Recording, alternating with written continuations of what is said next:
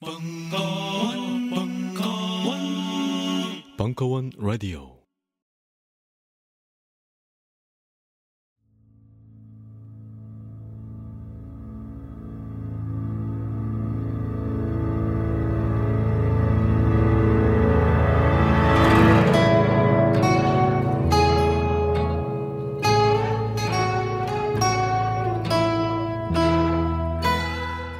딴지 라디오 최초의 본격 먹방 걸신이라 불러다오. 제 1화 1부 2부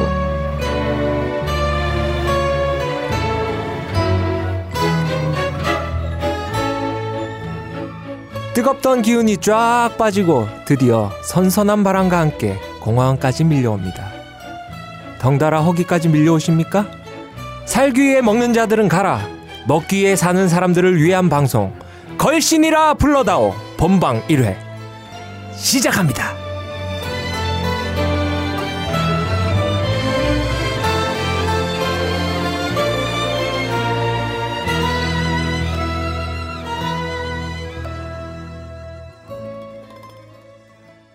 자, 오늘도 이 자리에 걸신 강원 선생님이 오셨습니다. 네, 안녕하세요. 안녕하십니까? 요즘 많이 춥지 않나요? 어유 새벽에는 굉장히 춥죠. 네, 예, 그렇죠. 어, 뭐 감기 많이 들렸고 저도 지금 목이 아, 완전히 좀 음, 목감기. 예, 어, 정상적인 상태가 아닙니다. 어, 이번 여름 굉장히 8월달 비도 많이 오지 네, 않고 그렇죠. 더웠는데 어, 근데 이 더운 게 사실 농사에는 굉장히 좋았던 것 같아요. 어, 어, 그리고 지금이 이제 드디어 백로로 접어들었잖아요. 아, 어, 그렇군요. 이 백로는 이제 우리 지난 시간에 했던 처서랑 그 추분 사이에 있는 절기인데 이때 비가 안 오면 안 오고 햇볕이 좋으면요 농사가 굉장히 잘 된대요. 그러니까 쌀 농사 뭐 그렇죠 쌀 농사. 그래서 이때 비가 많이 오고 이러면 이제 수확 직전에 비가 이러면 거의 우리나라 그 농지 기준으로 12만 석 정도의 생산량이 왔다 갔다 하는 정도로 아. 이 계절에 비가 오면 안 된대요. 근데 지금까지는 괜찮은데 지금 뭐 또 태풍이 뭐 올라온다. 뭐이 방송에 나갈 때쯤에는 이미 뭐 태풍이 왔는지 안 왔는지 그런데 타격을 입은지 안 했는지 결과가 나오겠지만 어 제발 좀 태풍에 살짝 피해 가기를 아, 어, 그렇죠. 지금은 어, 기- 정말 기도하고 싶습니다. 늘 이맘때면 태풍하고 그 특히 추석쯤 해가지고 뭐아 그렇죠. 우리 집 창문이 날라갔네. 맞아요, 맞아요. 아마 1962년이었던가요? 우리 최고의 태풍이었던 사라오 태풍 때 왜 우리 저기 그 동네 간판들 있잖아요. 네. 어, 창문이 하늘에 날아다녔대요. 어 그 저도 어, 느낀 게 어. 매미 때 있잖아요. 네. 어, 매미. 어 그 사라호 다음으로 컸다는. 예. 예, 제가 살던 지역에 진짜 간판이 떨어지고 예, 예. 네 나무가 부서지고 음. 저는 출근도 못 하고 아, 아마 그런 적 예, 있죠. 그런 적이 있었어요. 그때가 아마 이맘때쯤 어, 어. 됐는 것 같아요. 그런 그런 정도는 아니었는데 정말 저는 어, 한 10년 전 네. 어 그때는 정말 그 공중전화 박스가요 내 눈 앞에서 저기 있던 공중전화 박스가 나 쪽으로 쭉 미우는 걸 봤어요. 어 그때는 정말 어떤 생각이 들었냐면 막 비는 억수같이 오고 그냥 바람이 부는데 아 전쟁이 나면 이렇게 아수라장이 되겠구나 어, 그런 정도 공포를 어 느낀 적이 있어요. 역시 날씨는 음. 예, 너무 덥고 너무 춥고 음. 요즘 그리고 뭐 한국이- 그런 전망도 합니다. 이번 가을은 굉장히 짧을 것이다. 아, 어, 바로 추위가 뭐 한두 달 안에 들이닥칠 거다라는 그런 전망도 있다고 해요. 별로 안 좋은 일인데요. 하여튼 이번 그 여름과 가을에 어, 농사는 아직 태풍의 여부가 있기 때문에 모르겠고 과일 농사는 아주 아. 대풍이었답니다. 딱 하나 빼고 우리 지난 시간에 얘기했던 그렇죠. 복숭아 빼고 복숭아. 망고보다 비싼 복숭아. 망고보다 비싼 복숭아만 빼고는 이번 과일은 대풍이어서 추석 차례 지내시는 모든 서민들의 좀 어. 어, 부담이 조금은 덜하지 않겠는가. 그렇죠. 몇 년 동안 지금 사과 배 어, 어, 장난 비쌌어요. 장난이 어, 아니었어요. 비쌌고. 근데 이제 역시 이 가을 이제 백로부터 상강까지가 이제 정말 풍요로운 가을의 결실을 맺는 어, 그런 거여서 옛날에도 아주 가난하게 살 때도 이때만큼은 아주 가난한 사람들도 좀 배불리 아, 먹던. 배불리 먹던 아. 그런 시절. 예, 아마 요즘은 국어 교과서에 그런 시가 안 실려 있을 텐데 제가 70년대 고등학교 다닐 때는 어떤 시가 있었냐면요.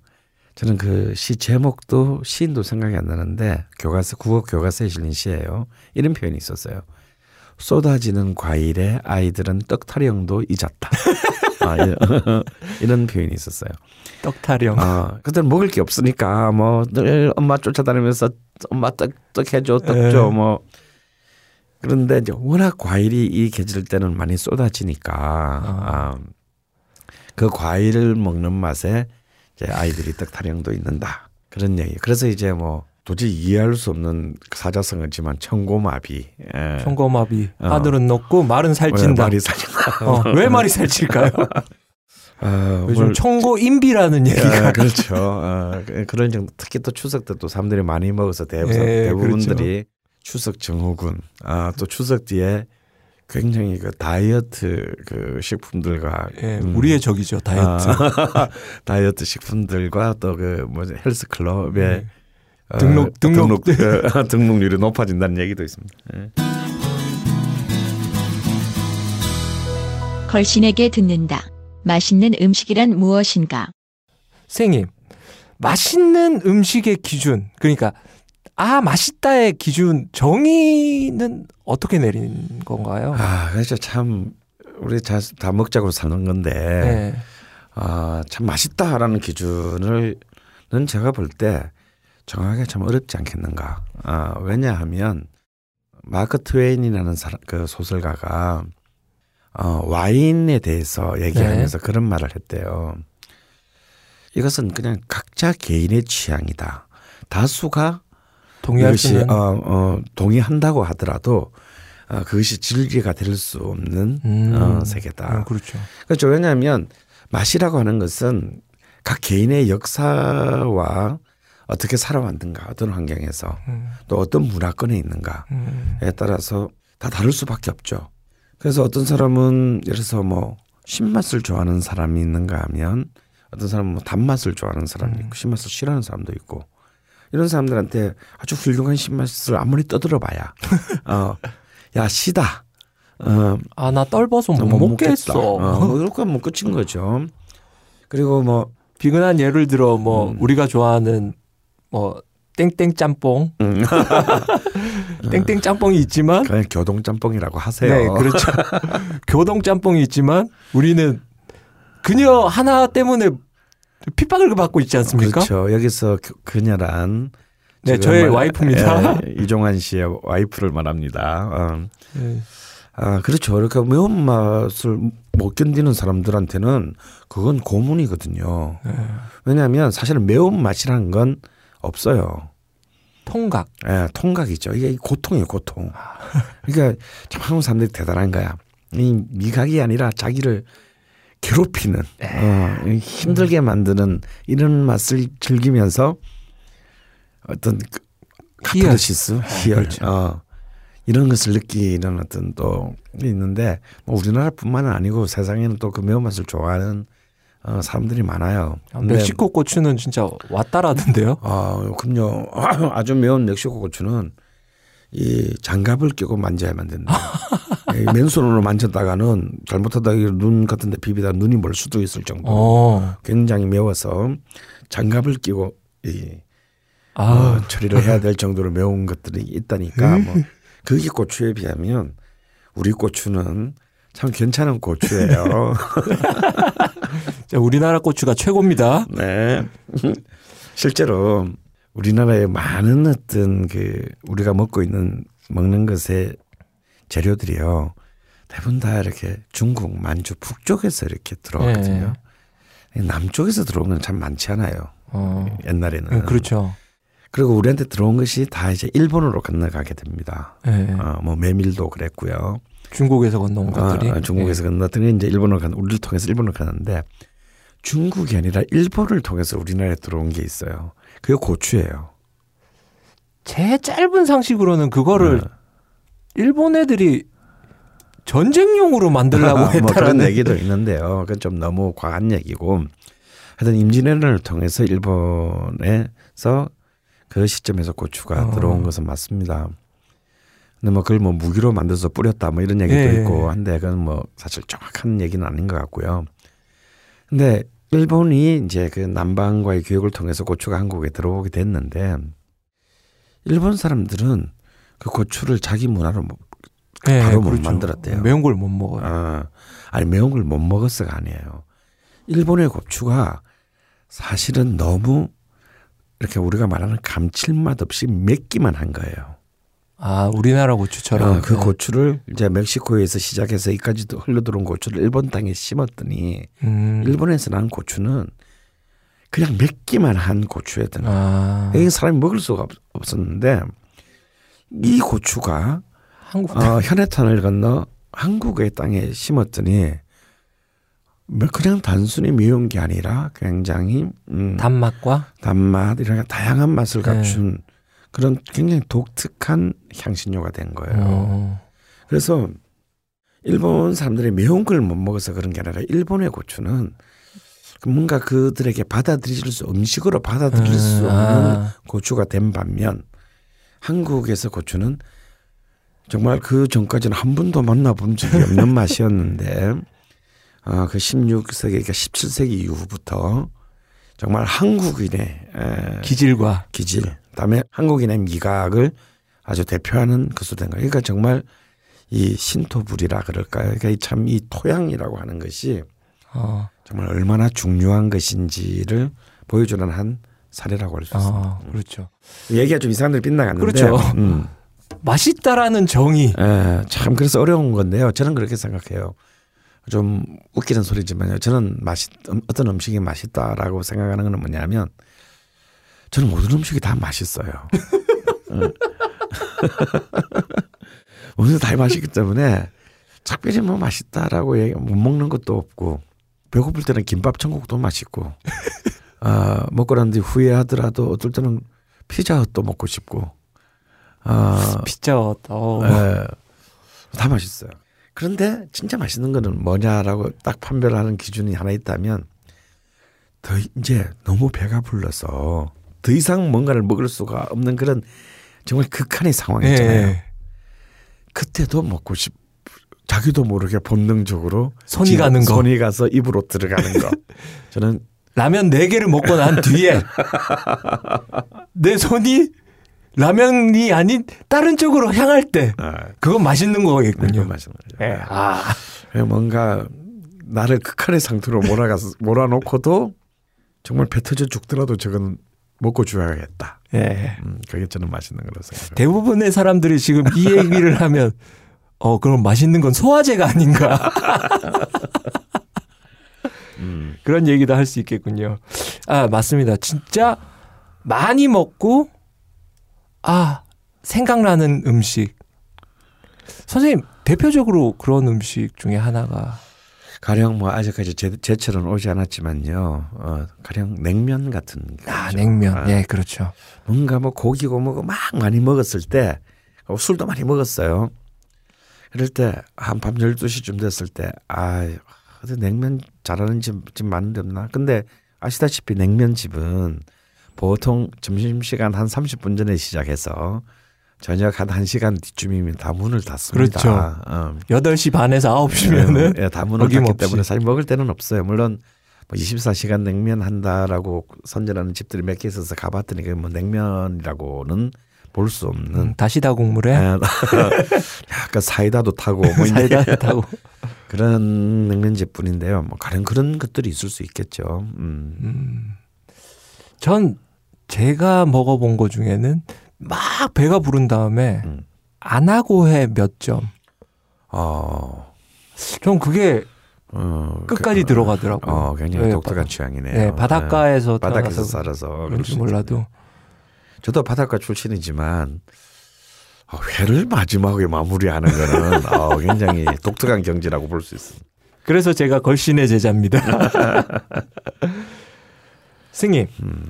그러면 맛있다, 맛, 맛없다, 뭐 이거는 다 떠나고, 이제 몸에 좋냐 안 좋냐. 예, 예. 몸에 좋냐 안 좋냐, 네. 예, 그런 문제. 요즘 뭐 네, 이영돈 PD의 뭐 착한 아, 식당. 착한 식당, 네. 네, 여기에 아. 대해서는 어떻게 아, 생각하십니까? 근데 저는 일단 착한 식당 어, 굉장히 존중하고 싶어요. 예, 그렇죠. 어, 왜냐하면 이 모든 뭐 MSG가 모든 음식을 평정한 이 마당에 어, 사실 뭐 그걸 극복하고자 극복하자 이제 노력하는 건 굉장히 높이 평가할 만합니다. 근데 저는 이상하게 참 이상해요. 착한 식당은 맛이 없어요. 제가 너무 이미 오염된 거죠. 근데 또 어쩌다가 오랜만에 고향 가서 어머니가 해주시는 그러니까 평생을 미원이나 뭐 이런 다시다 네. 하고 남쌓고 지내신 예. 어, 어머니가 해준 음식을 먹으면 너무 맛있거든요. 그렇죠. 어, 그게 착한 식, 그게 착한 음식이잖아요. 그렇죠, 어, 그렇죠, 엄마가 그렇죠. 해주는 음식. 착한 음식인데 착한 식당에 가면 맛이 없어요. 그래서 이게 저는 정말 이른바 착한 식당에 가서 좀 몇- 많이 가봤는데 맛있다라고 느낀 집은 한 집뿐이었어요. 어, 어떤 집이에요? 어, 저기 삼본인가에 있는 그 카레집이었어요. 아, 그 파키스탄 사람인지 인도 사람인지 예. 바- 방글라데시 사람이었던가? 하여튼 어, 어, 하여튼 하여튼 그쪽에서 오신 분이 까무잡잡하신 하는, 예. 분들이 여기서 말하는 착한 식당은 경기도 군포에 있는 긴잘 레스토랑입니다. 주인은 파키스탄인 이자스 아메드 씨입니다. 하는 카레집은 진짜 맛있었어요. 예. 어, 어, 정말 카레에 대해서 어, 이게 진짜 카레다. 어, 카레가 원래 MSG가 안 들어가는 음식인가요? 아무래도 그건 이제 향신료의 조합으로 네. 해서 만드는 것이기 때문에 본래는 안 들어가는데 우리가 이제 먹는 카레 예.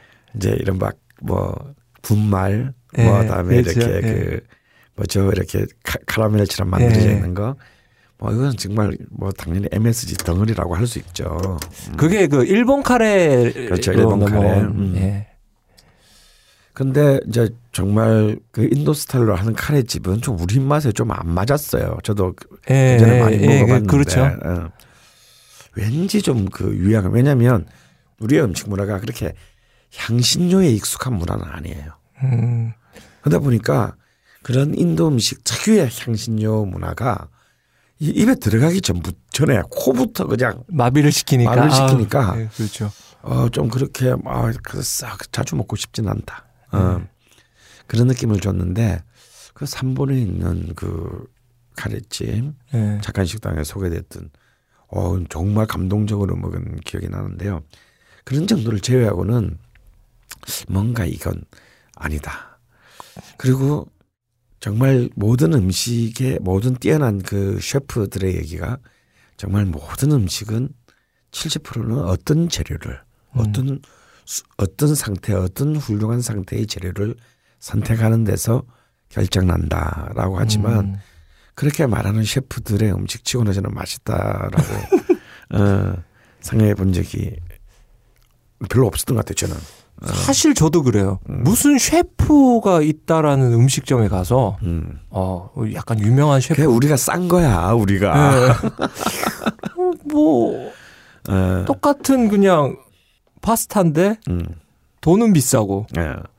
맛은 뭐 맛있다 맛없다를 떠나가지고 음. 그래요. 돈값을 못 한다라는 아, 생각이 많이 그래서, 들더라고요. 아, 맞아요. 그게 이제 우리가 요즘 젊은 애들이 제일 많이 쓰는 말이요. 가성비예요. 가성비 어, 가, 가격 대 성능비. 돈이 없으니까.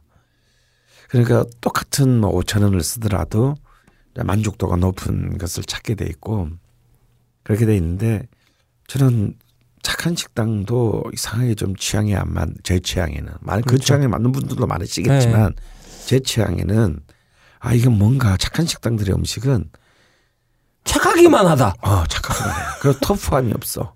뭔가 정말 내 영혼을 주먹으로 쾅쾅 두들, 두드리는 두드려주는 아, 뭐. 어떤 그런 게 없고 너무 조신해요 음식이.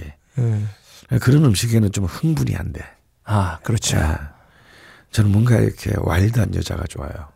매울 때는 그냥 확 맵고 어, 그냥 어. 어 그냥 달 때는 그렇지 그냥 확 않아요. 올라오고 올라오고 막. 그러면 날막 정신없이 흔들다가 어. 막 구석에 확 던지고 막 이런 거 있잖아.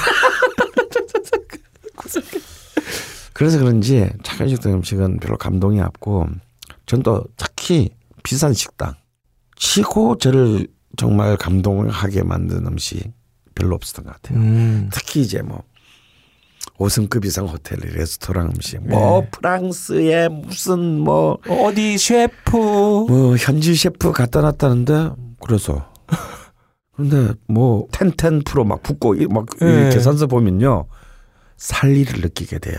한 번도 저는 만족을 했던 적이 없습니다. 그리고 또 무슨 누, 무슨 무슨 호텔 출신 뭐, 셰- 셰프가 네. 뭐낸 레스토랑 네, 그렇죠.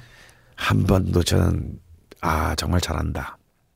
정말 훌륭하다. 어, 제 편견인지는 모르겠는데 왜 호텔은 호텔 음식이나 호텔 출신 주방장들이 하는 음식은 어, 인테리어도 훌륭하고 재료도 좋은 것 같은데 왜 맛이 없을까?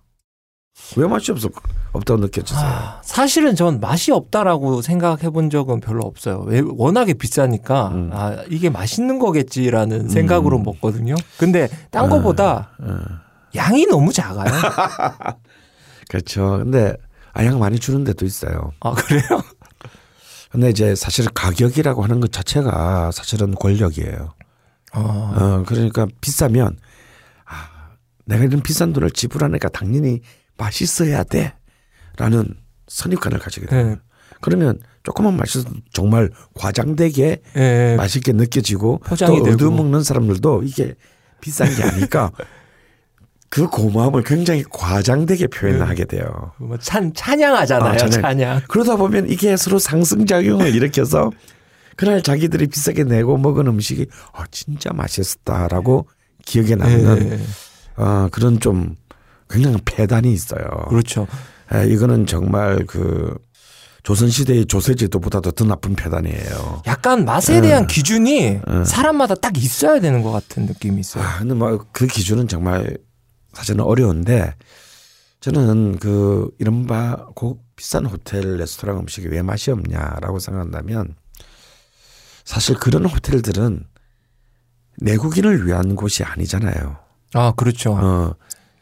그러니까 그런 이른바 인터내셔널한 그런 이제 그 다국적 기업에 다 진출해 있는 호텔들은 어떤 문화권, 어떤 어 인종? 인종도 이렇게 그러면서도 전부 다좀 뭐 가난한 사람들이 그런 호텔에 묵지는 예. 않으니까 좀 그래도 다들 그런 다양한 인종 문화권에서도 좀 중상층. 중상층 이상의 사람들의 표준적인 입맛에 맞춰야 되는 거거든요. 음.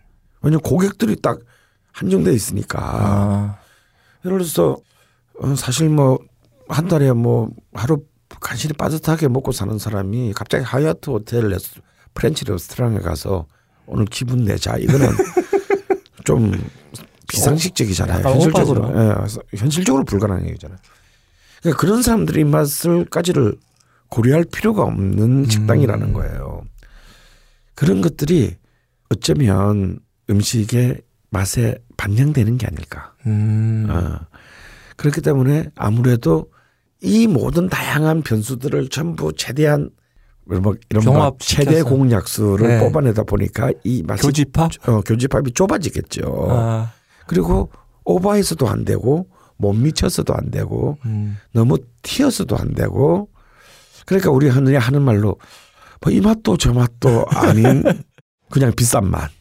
맛있었냐? 음. 야너 그 호텔 맛있었냐? 글쎄. 늘. 음. 음. 근데 우리 이제 서민들이 그런 비싼 호텔 맛을 딱 볼 때 한 번 있죠. 결혼식? 예, 해- 결혼식과 이제 해외 또 신혼여행 갔을 때. 아 그렇죠. 근데 한번 물어봐요. 난 좀 꼭 야 뭐 어디 가서 무슨 무슨 호텔에 묵었다 뭐. 야 맛있지 그러면 뭐 그냥 패키지라서 잘 모르겠는데 뭐 그, 그렇게 맛있는 건 아니고요. 그냥 오히려 뭐 거기 뒷골목에서 뭐 사 먹은 게 훨씬 더 음. 맛있었던 것 같아요. 예. 라고 하거든요. 그러면 에이 촌놈의 새끼나 뭐 예. 그러긴 하지만 전 그 맛이 그 입맛이 정확하다. 그렇죠. 어, 저도 해외여행 갔을 때 아주 뭐별 5성급 호텔에서 먹은 음식 중에 단 한 개도 기억에 남는 음식이 없어요.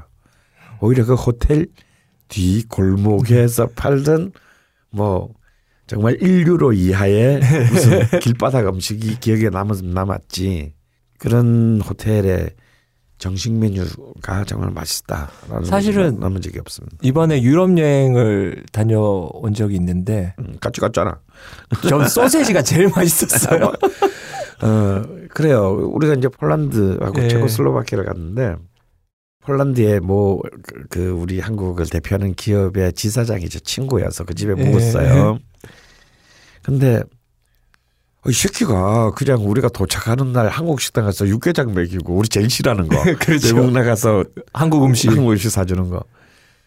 뭐 그래서 아, 야 좀 폴란드 왔는데 좀 야 폴란드에 좀 좀 잘 나가니 너잘 나갈 때 좀 그런 거 좀 사주라 뭐 이제 그런 눈빛을 우리가 계속 보낸 거잖아. 그렇잖아요. 그렇잖아요. 그래서 정말 우리를 데리고 갔어요. 정말 딱 봐도 막 아, 거의 성이었어요. 성. 어, 성이고 뭐뭐 가든 있고 뭐 네. 이렇게 정말 아, TV에서 범직하는 그런 네. 슈퍼모델 같은 애들 드레스 입고 이렇게 와서 그렇죠. 앉아 있고. 근데 얘가 메뉴를 우리한테 딱 던지더니 우리 봐야 알아 뭐 이게 무슨 뭐, 뭔 요리가 있는지. 전 그때 사슴 먹었어요. 자, 아 자기가 사슴이었나? 네. 아, 그럼 내게 뭐였지? 선생님이 오리. 오리. 어. 그러니까 이게 이 폴란드 대- 제일 대표적인 음식이라고 시키는데 저 그때 눈치를 챘어야 되는데 걔는 자기가 안 시켰잖아. 아 시켰죠. 난 스테이크. 아 맞아 맞아 맞아 걔는 스테이크 시켰어. 그래서 아니 씨 폴란드 그래도 이렇게 이 전통 음식점에서 스테이크를 시키는 이 무- 역시 하여튼 이 비, 비즈니스 하는 새끼들은 무식해 난 속으로 그렇게 생각했는데 우리 사실 먹자마자 이유를 알았잖아요. 네. 아우 사슴 사슴. 아우 사슴. 사슴과 오리의 맛이 똑같았어요. 네 그렇죠. 어. 근데 이제 걔가 빙그레 울을 뿜면서 웃었잖아요. 내가 왜 니들을 육개장 집에 데려갔는지 이해를 하겠냐? 뭐, 야 여기는 다 뭐 외교관들 뭐, 음, 뭐 기업체 사장들 오는 오는 데지만 먹을 거 없어. 어, 그럼 이상해. 예. 근데 그 제가 생각한 폴란드는 갔다 와서 생각했는데 그 우리나라 같은 경우는 너무 먹을 게 없으니까 뭐 이것저것 막 양념 해 가지고 뭐 하나를 하나라도 맛있게 먹는 뭐 음. 그런 문화인 것 같고 거기는 들에 워낙, 가면 어, 워낙 비옥하니까. 예, 들에 예. 가면 소, 들에 가면 돼지 한 방에 잡아가지고 그냥 구워 먹으면 그만이니까. 음. 그래서 그 식문화가 그렇게 발전은 크게 안 된 것 같더라고요. 지금도. 아, 그. 소세지는 맛있습니다. 음. 그래서 저는 그렇게 생각을 합니다. 아, 요즘 또 뭐 MSG가 또 그리 나쁜 거는 아니다. 저도 그렇게 생각해요. 그런 또 과학적으로 그 그렇게 따져서 나쁜 건 아니다. 그런데 또 실제로 저는 MSG가 물론 과- 모든 게 과다하게 들어가면 마- 일단 몸에 좋고 안 좋고를 떠나서 맛이 없죠. 그렇죠. 근데 그것이 어느 정도의 어, 적당선. 적당한 선을 쓰는 것이 어쩌면은 음식 자체를 만드는데 가격을 떨어뜨리는데 크게 기여를 하고 네. 많은 사람들을 만족시킬 수 있는데 기여하는 음, 순기능도 있다. 이런 그렇죠. 생각을 하는데요. 왜냐하면 이런 생각을 해볼 수 있어요. 우리 닭 있잖아요, 닭. 네. 제가 어릴 때만 해도 닭을 먹는다라고 하는 것은 어마어마한 일이에요. 진짜 계란을 먹는 것도 이 쉽지 않은 일인데 계란 닭- 후라이는 어. 닭을 잡아서 먹는다. 이거는 있을 수 없는 일이야. 그런 진짜 무슨 어마어마한 지주집 아니면.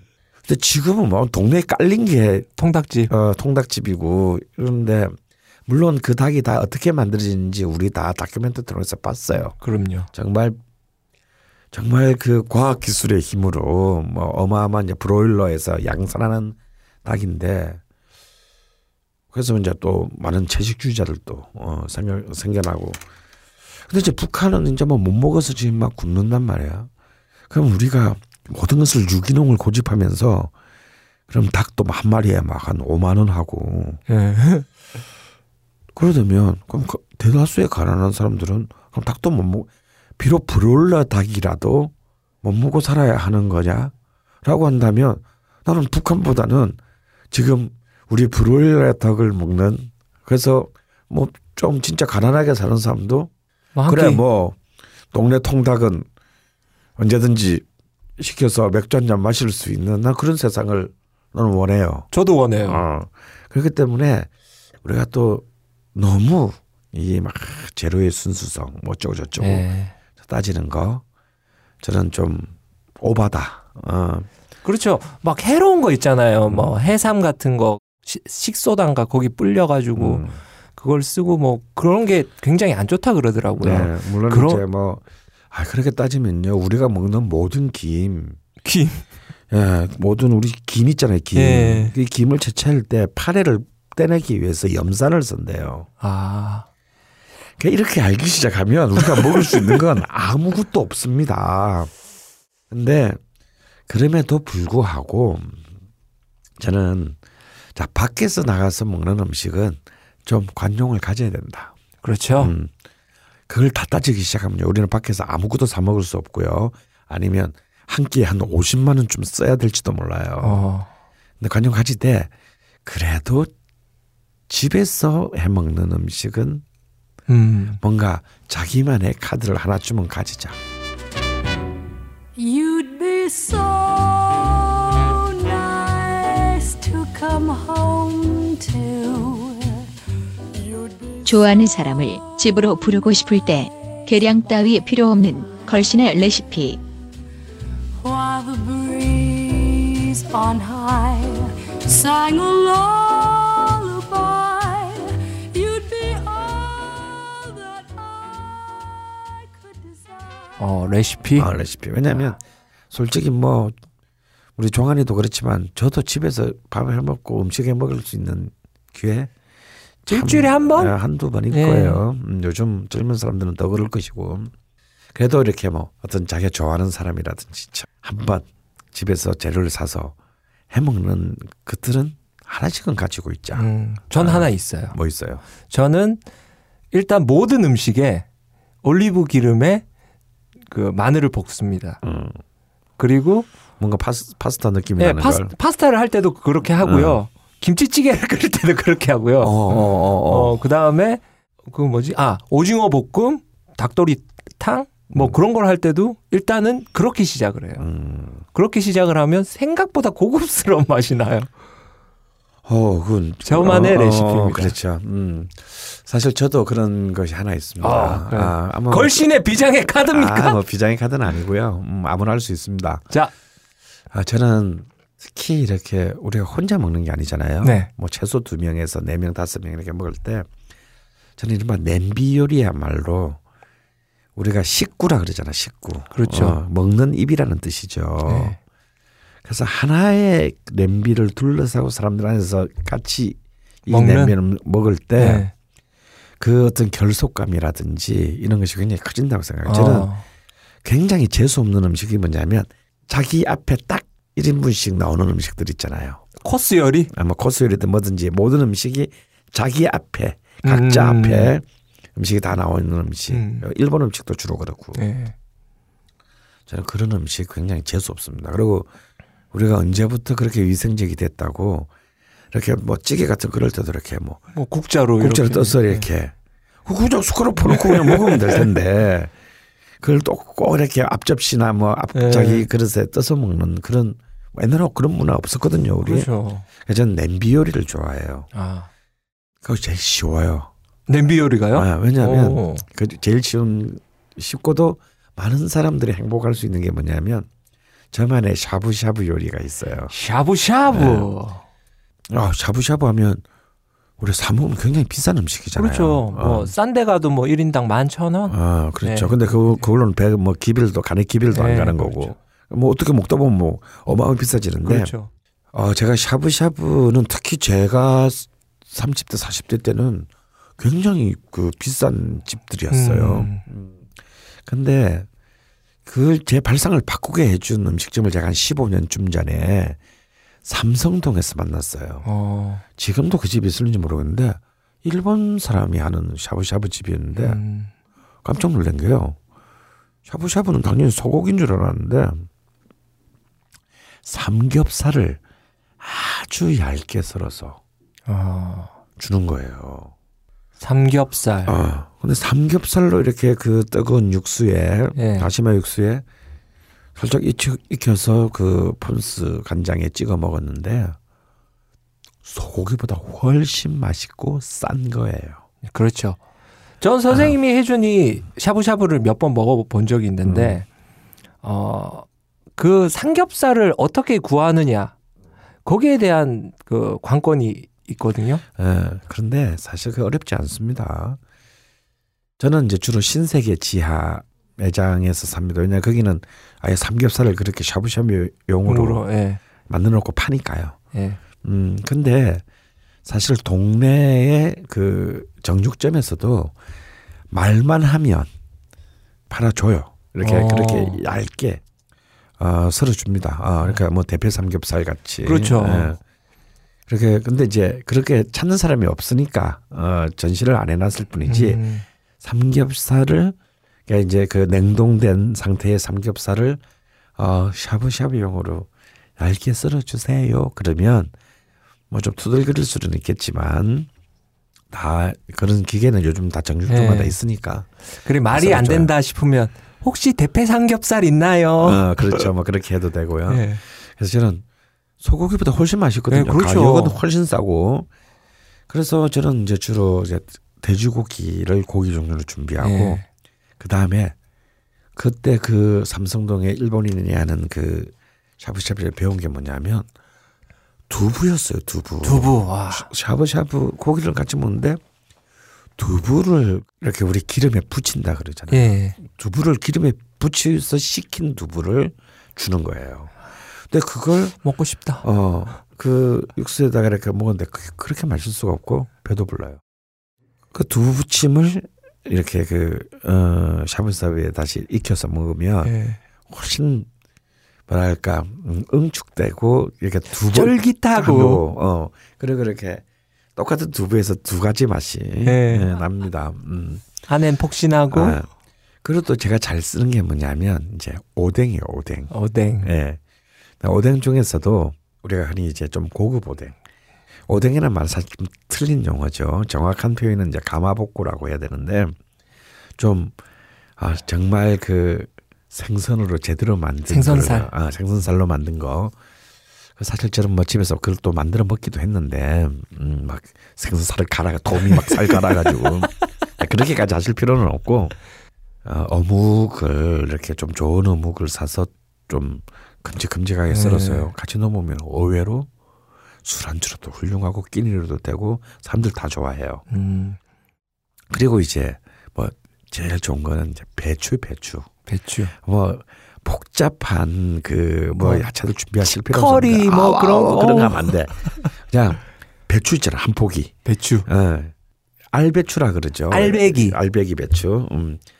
그거 하나 정도 사서 쭈르 쭉쭉쭉쭉쭉 손으로 떠서 놓으면 네. 놓고 먼저 야채로 넣어서 먹으면요 국물 맛도 좋아질 뿐더러 어. 다음 그 뒤에 고기나 이런 그을 넣어 먹을 때도 그 배추의 단맛이 다음에도 예, 다음, 배웠고. 예, 넣는 음- 재료들에도 같이 가기 때문에 그 자체도 맛있지만 그 뒤에 먹는 거로도 훌륭합니다. 그리고 이제 가을이니까 표고라든지 아 표고. 음, 표고가 안 되면요 느타리도 좋아요. 싼 음. 느타리 버섯 같은 것도 좀 준비해서 전에 같이 좀 넣어 네. 먹으면 굉장히 훌륭합니다.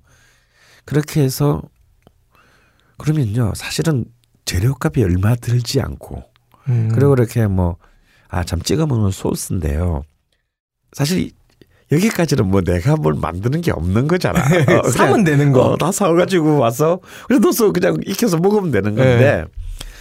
사실은 요즘 이렇게 이런 샤브샤브용 소스도 다 팔아요. 네. 이마트 이런 데 가면 그래서 시간 없을 때는 그거 사서 드셔도 되고 그래도 뭔가 내가 조금은 만들고 싶다 그러면요 굉장히 간단하게 만들 수 있어요. 자 간단한 레시피입니다. 네. 저는 특히 고기가 중심이 될 때는 저는 이거는 이제 좀 뭐랄까 그 일본의 그또 대표적인 음식이죠. 우리 지난 시간에도 소개했나 스키야키 스키야키. 때 사실 써먹는 방식인데요. 어. 사실은 고기하고 고기를 찍어 먹는 재료로 제일 잘 어울리는 건 계란이에요. 계란요? 계란. 네. 어. 이 계란의 그 이 단백질이 음. 고기의 표면을 싹 코팅하는 느낌이 있어서 아. 어, 그래서 그 고기의 감칠맛을 훨씬 올려줍니다. 어. 그러니까 단백질과 단백질의 절묘한 조합. 절묘한 화합적인 결합이랄까. 음. 그래서 그냥 생계란을 예? 외간장이 예. 하는 양조 간장 넣고 근데 이제 뭐 좀 일본 간장 이렇게 기꼬망이라든가 이런 그 간장 간장을 하나 좀 얼마 요즘 얼마 하지도 않아요. 다 수입돼가지고 예. 몇천 원이면 사니까 그런 거 하나 정도 준비해 두고요. 조금 더 폼을 내려면 그 간장을 한번 끓이세요. 어. 음, 살짝 뜨거운 물. 한번 살짝. 그러면 그 간장의 뜰번 맛이나 그 이런 것들이 좀 싹 이렇게 아. 증발시킵니다.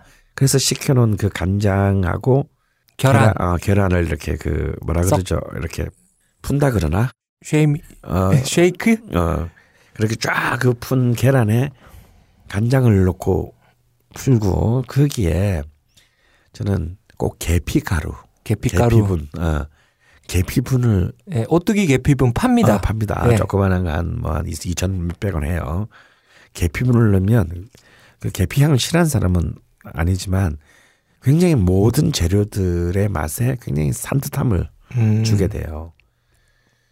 그리고 이제 좀 약간 애기 입맛. 뭔가 음. 좀 거기서 좀 달콤한 것을 좋아하는 분들은 꿀도 조금 넣고 아, 꿀. 어, 꿀 같은 거, 조청 같은 거 조금 넣으면 단맛이 나기 때문에 음, 또 이거 의외로 좋아하세요. 네. 어, 사람들이. 저도 좋아해요. 예. 그리고 이제 마지막 팁 하나는 진짜 몸에 안 좋다라고 얘기하는 그 땅콩 버터 있죠. 어. 예. 이 땅콩 버터가 간장하고 굉장히 좋은 궁합이에요. 어. 어. 그 참치회 같은 거 드실 때도 그 간장에 와사비가 아니라 땅콩 버터를 조금 이렇게 어. 가서 넣어서 찍어 먹으면 굉장히 또 다른 독특한 풍미가 납니다. 오. 저는 땅콩 버터 자체는 별로 좋아하지 않는데 왜 목이 메어서. 예. 어. 식빵에 땅콩 버터 아, 바른 게 제일 와, 싫어. 저 최악이야. 어. 딸기잼. 난 딸기잼. 나는 간 만든 버터. 근데 그 땅콩잼, 땅그늘 그 저기 아기가 없는 집에서는 이 땅콩 버터가 늘 냉장고에 썩고 있잖아. 그렇죠. 그, 그, 그 소스를 만들 때 땅콩 버터를 조금 이제 근데 이걸 풀기가 좀 쉽지는 않아요. 그렇죠. 선생님하고 이렇게 네. 이제 샤브샤브 요리를 하면 땅콩 버터는 제가 풀어요. 예. 예. 제 노하우를 가르쳐 드릴게요. 땅, 땅콩 버터와 그 계란 푼, 계란 간장 푼 거를 한꺼번에 넣으시면 안 돼요. 1대1 사이즈로 해서 그걸 푼 다음에 그렇지. 넣어 주셔야지. 예. 아, 굉장히 힘듭니다, 그게. 네. 근데 그만한 또 그 만족감이 네, 있죠. 만족감이 있죠. 그러면 약간 이제 사실 땅콩 버터는 완전히 풀어지지 않고 아무래도 좀 끝내게 되는 남게 네. 돼요. 근데 뭐 아이고 우리끼리 먹는 건데 뭐 그렇게 해서 이렇게 쭉 이제 그 소스를 사람별로 놓고 찍어 먹으면 이건 뭐 해산물도 또 넣어도 돼요. 만약에 돈이 네, 좀 네. 있으면 돈이 뭐 있으면. 새우나 뭐 또뭐 전복이나 뭐 그렇죠. 근데 그꼭뭐 돈 없으면 안 사면 되는 거고. 음. 돈 없으면 그냥 대패 삼겹살. 그렇죠. 뭐 어, 한 그- 근에 아, 1,900원 이제, 정도예요. 네. 어, 한 하나가 빠졌네요. 이제 그 대신에 꼭 하나는 지키셔야 될 거는 뭐냐면 네. 육수, 첫 육수. 전육수. 네. 이제 이 모든 걸 끓여서 담궈 먹는 육수는 어, 이제 꼭 다시마를 다시마. 로낸 다, 다시물을 쓰면 좋다. 음. 그러니까 이 다시마가 사실은 왜 일본 음식의 중심이 된지는 많은 이제 역사가 증명하고 있는데 이 다시마는 모든 다른 재료들의 맛을 자기 맛은 별로 없잖아요. 그렇죠. 다시마 자기 맛. 맛은 없는데 모든 음식의 맛을 쫙 끌어내주는 어, 그런 일종의 견인차의 역할을 하는 거예요. 일종의 MSG의 역할을 그렇죠. 하는 사실 거죠. MSG라고 하는 게 네. 그이 다시마 다시마의 그 추출물. 조출물을 이제 네. 화학적으로 이제 네. 자, 접근해서 만들려고 했던 것이죠 이상을 그래서 그래서 다시마 같은 거 이렇게 뭐 그래 뭐 비싸지 않으니까 그것만은 좀 다시 다 풀지 마시고 네. 음, 다시마를 다시마를. 마를 그냥 툭 끊어서 이렇게 그 육수를 미리 좀 많이 넉넉하게 어, 만들어 놨다가 그, 그 육수물로 사실 제 제가 또 선생님하고 이렇게 해 먹고 저 나름대로도 해 먹었을 때 다시마를 안 넣은 적이 있어요. 그냥 음. 뜨거운 물에다가 이렇게 해 먹은 적이 있는데 어, 그래도 맛있어요. 그건. 그렇지 그래도 네. 맛있죠. 그래도 음. 선생님이 지금 해주신 이 요리는 파티 같은 걸 할 때, 어, 사람들이 한 여섯 명 정도가 음, 됐을 때 해 먹으면 굉장히 좋습니다. 이건 적극 추천하는 음. 바이고요. 그래서 뭔가 뭐 꼭 이건 이런 것이 아니더라도 그렇게 전문적인 그막 계량해야 되고 뭐 이런 네, 어려운 네. 요리는요. 사실 이, 이 요즘 같은 세상에서 집에서 해먹기 어렵습니다. 힘들- 힘들죠. 예, 좀 짜증도 나고요. 네. 어. 아주 간단한 프로세스를 가진 그렇지만 자기와 자신의 주변에 자기가 사랑하는 사람들이 좀 모두가 좋아할 수 있는 뭔가의 어떤 그런 음. 어, 하나의 카드 어, 레시피는 좀 가져보자. 또 근데 조금 여기서 더 나가면 봄, 여름, 가을, 겨울별로 그럼 한 개가 아니라 한 계절별로 하나씩 한 네 개쯤 음. 가져보자. 이 정도 되면 굉장히 풍요로운 음, 그럼 이번 가을에는 샤브샤브입니까? 음, 뭐말 나온 김에 네, 말 나온 가을, 김에. 어, 가을에 뭐 또 가을은 또 고기의 계절이기도 선생님. 하니까요. 음, 하나 놓치고 가는 게 있습니다. 뭐요? 우동. 아, 그렇다. 아, 그러죠.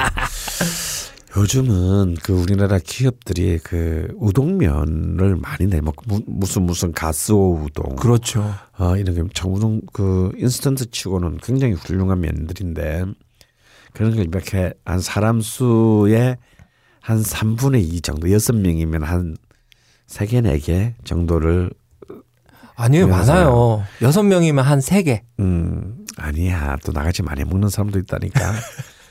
네, 한 네 개 정도를 사놓고. 이제 그러면 다 먹고 나면 이제 이 육수에 모든 육수. 게 이제 예. 모든 게다 엑기스가 들어가 있잖아요. 그러면 이 육수에 그 마지막으로 그 우동면을 풀어서 저 회사 하나 찍어 주시죠. 어, 우동을 딱 풀어서 음, 마무리를 하면 이제 더 이상 먹을 수 없다. 어, 어, 이보다 더 들어갈 수는 없다. 이제 네. 이런 정도의 포만감을 가지게 됩니다. 우동 회사 하나 찍어 주시죠. 뭐좀 뭐 CJ에서도 나오고 뭐 하도 데서 나오는데요. 우동면 수준은 비슷해요. 아, 비슷합니까? 예. 그리고 또 요, 요런 용으로 또 따로 덕용 포장으로 어, 면만 면만 네. 아, 또 파는 것도 있으니까 뭐 그런 것을 구하기는 뭐 어렵지 않습니다.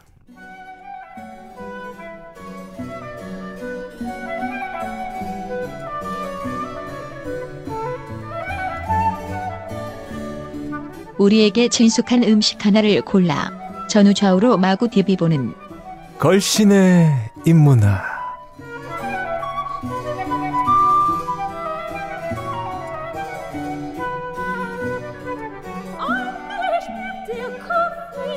네, 선생님. 이번 절기 음, 백로. 네. 백로의 대표적인 음식은 무엇입니까? 백로 하면 참 이- 저는 이 24절기 중에서 참 그 백로라는 말이 너무 멋있는 것 같아요. 흰 백자에 이슬로 자거든요. 아, 이제 드디어 이제 하얀 이슬이 내리기 시작한다. 아침 이슬이 아니고 하얀, 하얀 이슬, 이슬. 이슬이 내리는데 하얀 이슬. 오, 시적인데요. 아, 어, 너무 시적이죠. 네. 어, 너무 시적이고 또 지금 우리가 지금 계절에 바로 지지난 주까지는 막 너무 더워서 그 어. 난리를 부렸는데 뭔가 정말 상큼하지 않습니까 아침에 네. 어, 서늘하면서도 상큼한. 어, 저희는 추워요. 음, 좋은 집에 살군요. 예. 에, 근데 제 집 아직도 아침에 좀 더워요. 아, 아파트 단지가 막 밀집에 있어가지고. 네. 근데 정말 이 백로라는 말에서 딱 울리는 느낌이 우리한테 정말 딱 그 계절적으로도 와 닿는 것 같죠. 네. 근데 이 백로를 대표하는 음식은 아니고요. 백로를 대표하는 어떤 한 그 재료가 있어요. 재료, 음식 네, 재료. 네, 그게 바로 과일인데요. 포도예요, 포도. 포도. 어. 그래서 옛날에는 이 백로부터 추분까지 기간을 포도 순절 아, 포도 순절이라고 라고 부르기도 음. 했어요. 그만큼 이 백로에서 추봉까지 가장 정말 압도적인 네. 아, 그런 그 시 바로 이 포도다라는 건데 이 포도는 우리나라 사람들도 우리 뭐 포도 예, 좋아하죠. 예. 예. 어, 거봉 좋아해요. 아, 저는 거봉. 그난 그봉 싫어해요. 어, 저도. 어, 저는 그봉은 너무 뭐랄까 뭐딴 그봉은 좋아하지만 포도 그봉은 안 좋아해요. 그런데 저도 과일 중에서는 그 포도를 제일 좋아합니다. 어, 그래요? 나는 기억도 안 나는데 우리 엄마가 그랬어요. 우리 옛날에는 다 이때쯤 되면 집에서 포도주를 담궜어. 예. 아, 소주 어, 부어 가지고. 소주 부어 가지고. 포도주를 담그려고 이렇게 포도를 엄청 써서 이제 다 씻고 이렇게 이제 이게 채반에다가 이렇게 써 올리는데 네.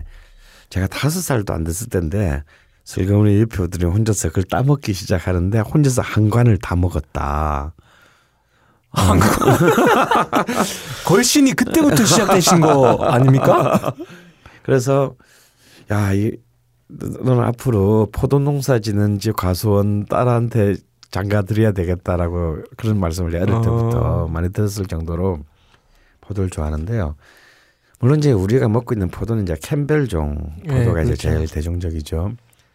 그런데 사실은 또 포도는 또 다른 측면에서 보면요. 전 세계에서 가장 많이 재배되는 과일이 포도예요. 아 그래요? 예. 그럴 수밖에 없죠. 왜냐하면 이 포도는 와인을 만드는 재료잖아요. 아 예. 그래서 또 이제 이 계절부터 이제 이 9월부터 이제 유럽이나 또 이제 전 세계에서 실제 와인을 재배하는 나라는 70개가 넘어요. 70개국이 어. 넘는데 여기서 이제 물론 북반구에 한해서 남반구로 또 계절이 반대니까 네. 북반구를 기준으로 보면 이제 이때부터 또 이제 이 포도를 수확해서 와인을 만들기 시작합니다. 그래서 이 포도 순절이라고 부르기도 하는 이 백로의 오늘 어, 글신의 인문학의 주제는? 테마는요 와인입니다. 와인. 음. 음.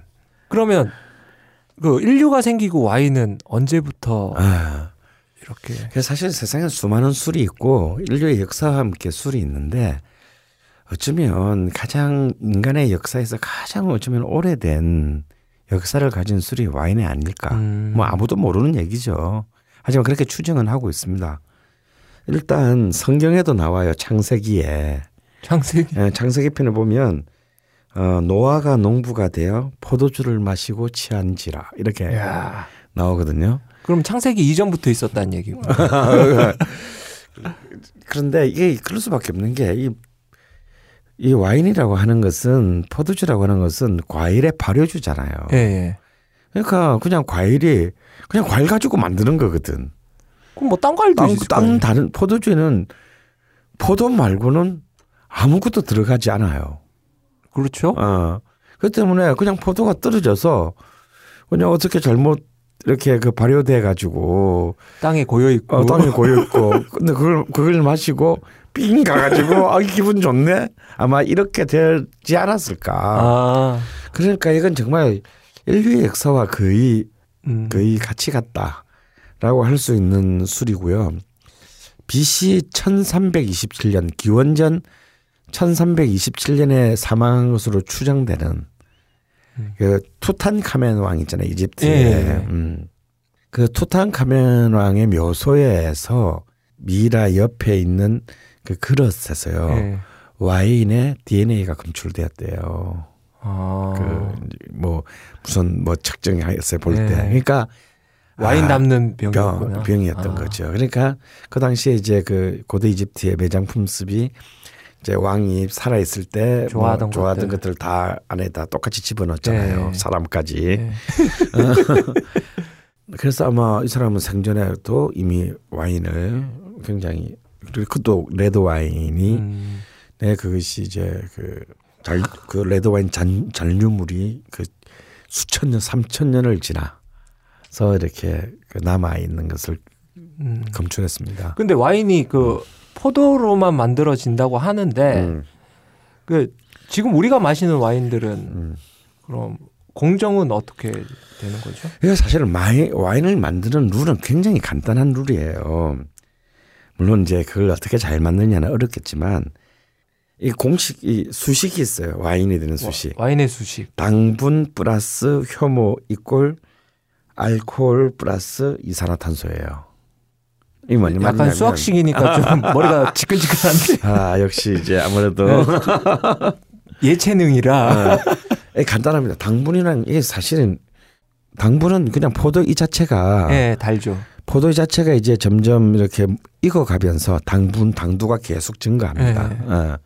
그리고 이제 이 당분을 발효시키는 어떤 촉매제 역할을 하는 효모는요. 이 포도송이 겉에 보면 이제 그 다 익을 때 보면은 뭐 하얀 어떤 그런 예. 그런 게 안 내려앉잖아요. 예. 이게 자연 효모예요. 아, 그러니까 이 상태로 그대로 둬도 이 만약에 우리가 안 따먹고 예. 그래 두면 이것이 이제 발효를 시작합니다. 어, 물론 요즘은 그 와인은 다 이렇게 사실은 인공 인공 효모들을 왜냐 그 효모 어떤 효모를 쓰냐에 따라서 와인 발효, 맛이 어, 틀리지. 맛이 달라지기 때문에 인공 효모를 쓰지만 원칙적으로는 사실은 와인 포도 그 자체에 붙어 있는 효모. 어. 그래서 이 과육에 있는 당분이 껍데기 위에 붙어 있는 효모와 만나게 되면 어, 발효가 시작돼요. 어. 그러면 당분은 이 효모를 통해서 알코올로 전화합니다. 어, 당분이 당분이 알코올로 전화해요. 그래서 알코올로 바뀌고 그러면서 이산화탄소가 발생하는데 이산화탄소는 그냥 공기 중으로 날아가고 없어지고 알코올만 남게 되죠. 음. 이게 바로 우리가 먹는 와인입니다. 그럼 우리 어머니들이 했던 그 포도주는 와인이 아니군요. 아 그런 생각이죠. 왜냐하면 근데 단 이렇게 하려면 당도가 엄청 높아야만이 자체적으로 알코올로 돼요. 아, 음 그러니까 자 그냥 그대로 그냥 그대로 와인이 되려면요. 이제 브릭스라는 단위가 있어요. 예, 과일의 당도 당도를 단위. 단위. 가 있는데 22 브릭스 이상이 되어야 22 브릭스요? 네. 와, 뭐더라 오늘 오늘 아침에 들은 건데 복숭아가 12 Brix인가? 네, 아주 네. 잘 아주 우리가 어 너무 달다라고 느끼는 복숭아가 네. 12 Brix고요. 보통 우리 포 우리 우리가 나라에서 먹는 대다수의 이제 품종 과일들? 캠벨 캠벨? 캠벨종 포도를 우리가 먹었을 때 어 정말 달다가 13도예요. 아, 13 Brix. 아, 13 아. Brix예요. 근데 이제 요즘 이번 올해에는요. 그래서 지금 우리나라 그 포도 재배 농가도 어떻게든 당도를 브릭스를 하나라도 더 올리기 위해 네. 노력합니다. 그래서 뭐 작년에만 하더라도 15 브릭스짜리가 나왔다. 어. 16짜리가 나왔다. 뭐 올- 올해에는 이제 또 8월 달에 햇빛이 쨍쨍했잖아요. 네. 뭐 당도가 높아져서 먹어보질 않았는데 18 브릭스까지 나왔다는데 그건 좀 조금 오반 것 같고. 그러니까 정말로 달다가 우리나라 포도는 16 브릭스예요. 지금까지는. 근데 이거 가지고는 자체 발효가 돼서 알코올로 전화가 안 됩니다. 음. 이 정도 달아 가지고는 안 돼요 술이. 그래서 소주 붓고 소주를 붓고 설탕, 설탕을 넣고 당분을 추가해야 거죠. 설탕 넣고 아, 당분을 추가해야 이제 우리는 한국식 포도주가 음. 되는 겁니다. 그래서 이제 이른바 뭐 프랑스나 이탈리아나 이런 포도 지배 지역에서는 이제 그런 어, 와인을 만드는 품종들, 이렇게 음. 뭐 Cabernet Sauvignon이라든가 뭐 Pinot Noir라든가 뭐 이런 이제 예. 우리가 말하는 뭐 어려운- 어려운 말들. 말들. 이 많은 와인을 만드는 포도 품종들은 그냥 따서 먹으면 달아서 먹을 수가 없을 정도로 아, 달아요. 그 정도로? 예, 어. 그, 그 정도 돼야 이제 이것으로 와인을 만드는 거죠. 어. 그래서 와인은 오로지 포도만으로 이루어지는 것이고요. 근데 이것이 이제 알코올로 전하면 액체가 되겠죠. 예. 음, 그래서 보통 와인 한 병에 들어있는 와인의 구성 요소는 86%가 그냥 물이에요. 그냥 어, 86%가 물이고 그리고 우리가 보통 750cc짜리, 750ml짜리 와인 한 병 기준으로 한 병의 와인을 만들려면 포도알이 몇 개 필요할 것 같아요. 한 세 송이? 어, 한 600에서 800알이 필요하답니다. 한 송이에 한 50개 정도 달렸나요? 어, 그러니까 우리 포도 살 때 1kg 예. 그 한 병의 와인을 먹기 위해서는 1kg에 1kg의 포도를 가 어, 와인 한 병에 들어간다. 그 좋은 포도로 만들었으니까 뭐, 진, 뭐 비싸겠네. 근데 그 그렇게 단 그 포도로 이렇게 만드는데 만들었는데. 솔직히 먹어보면 떨잖아요. 아 그래서 아주 이제 떫은 맛. 예. 그래서 이제 와인을 좀 싫어하는 사람들이 대부분이 뭐냐면 아 그 맛이 떫어서 예. 왜냐면 우리는 전통적으로 떫은 맛에 약합니다. 아 그리고요 우리의 술은 기본적으로 단맛이 많거나 예. 아니면 소주처럼 정유주처럼 예. 아무 맛이 없는 깨끗하거나. 깨끗한 그 맛을 넣는데 이 떫은 맛이 들어오면 이걸 도대체 무슨 맛으로 먹냐? 그렇죠. 어, 이것을 이제 그 흔히 하는 말로 타닌이라고 합니다. 어, 음, 타닌. 어, 타닌. 여러분 타닌입니다. 떫은 맛 네. 타닌. 사실 근데 타닌은 맛이라고 뜰은 맛은 맛이라고 보기는 어려워요. 어, 이것도 통각인가요? 이거는 촉각에 가깝습니다. 아 촉각? 네, 느낌. 그러니까 아. 이 우리 혀에 닿는 느낌에 가깝고요. 어.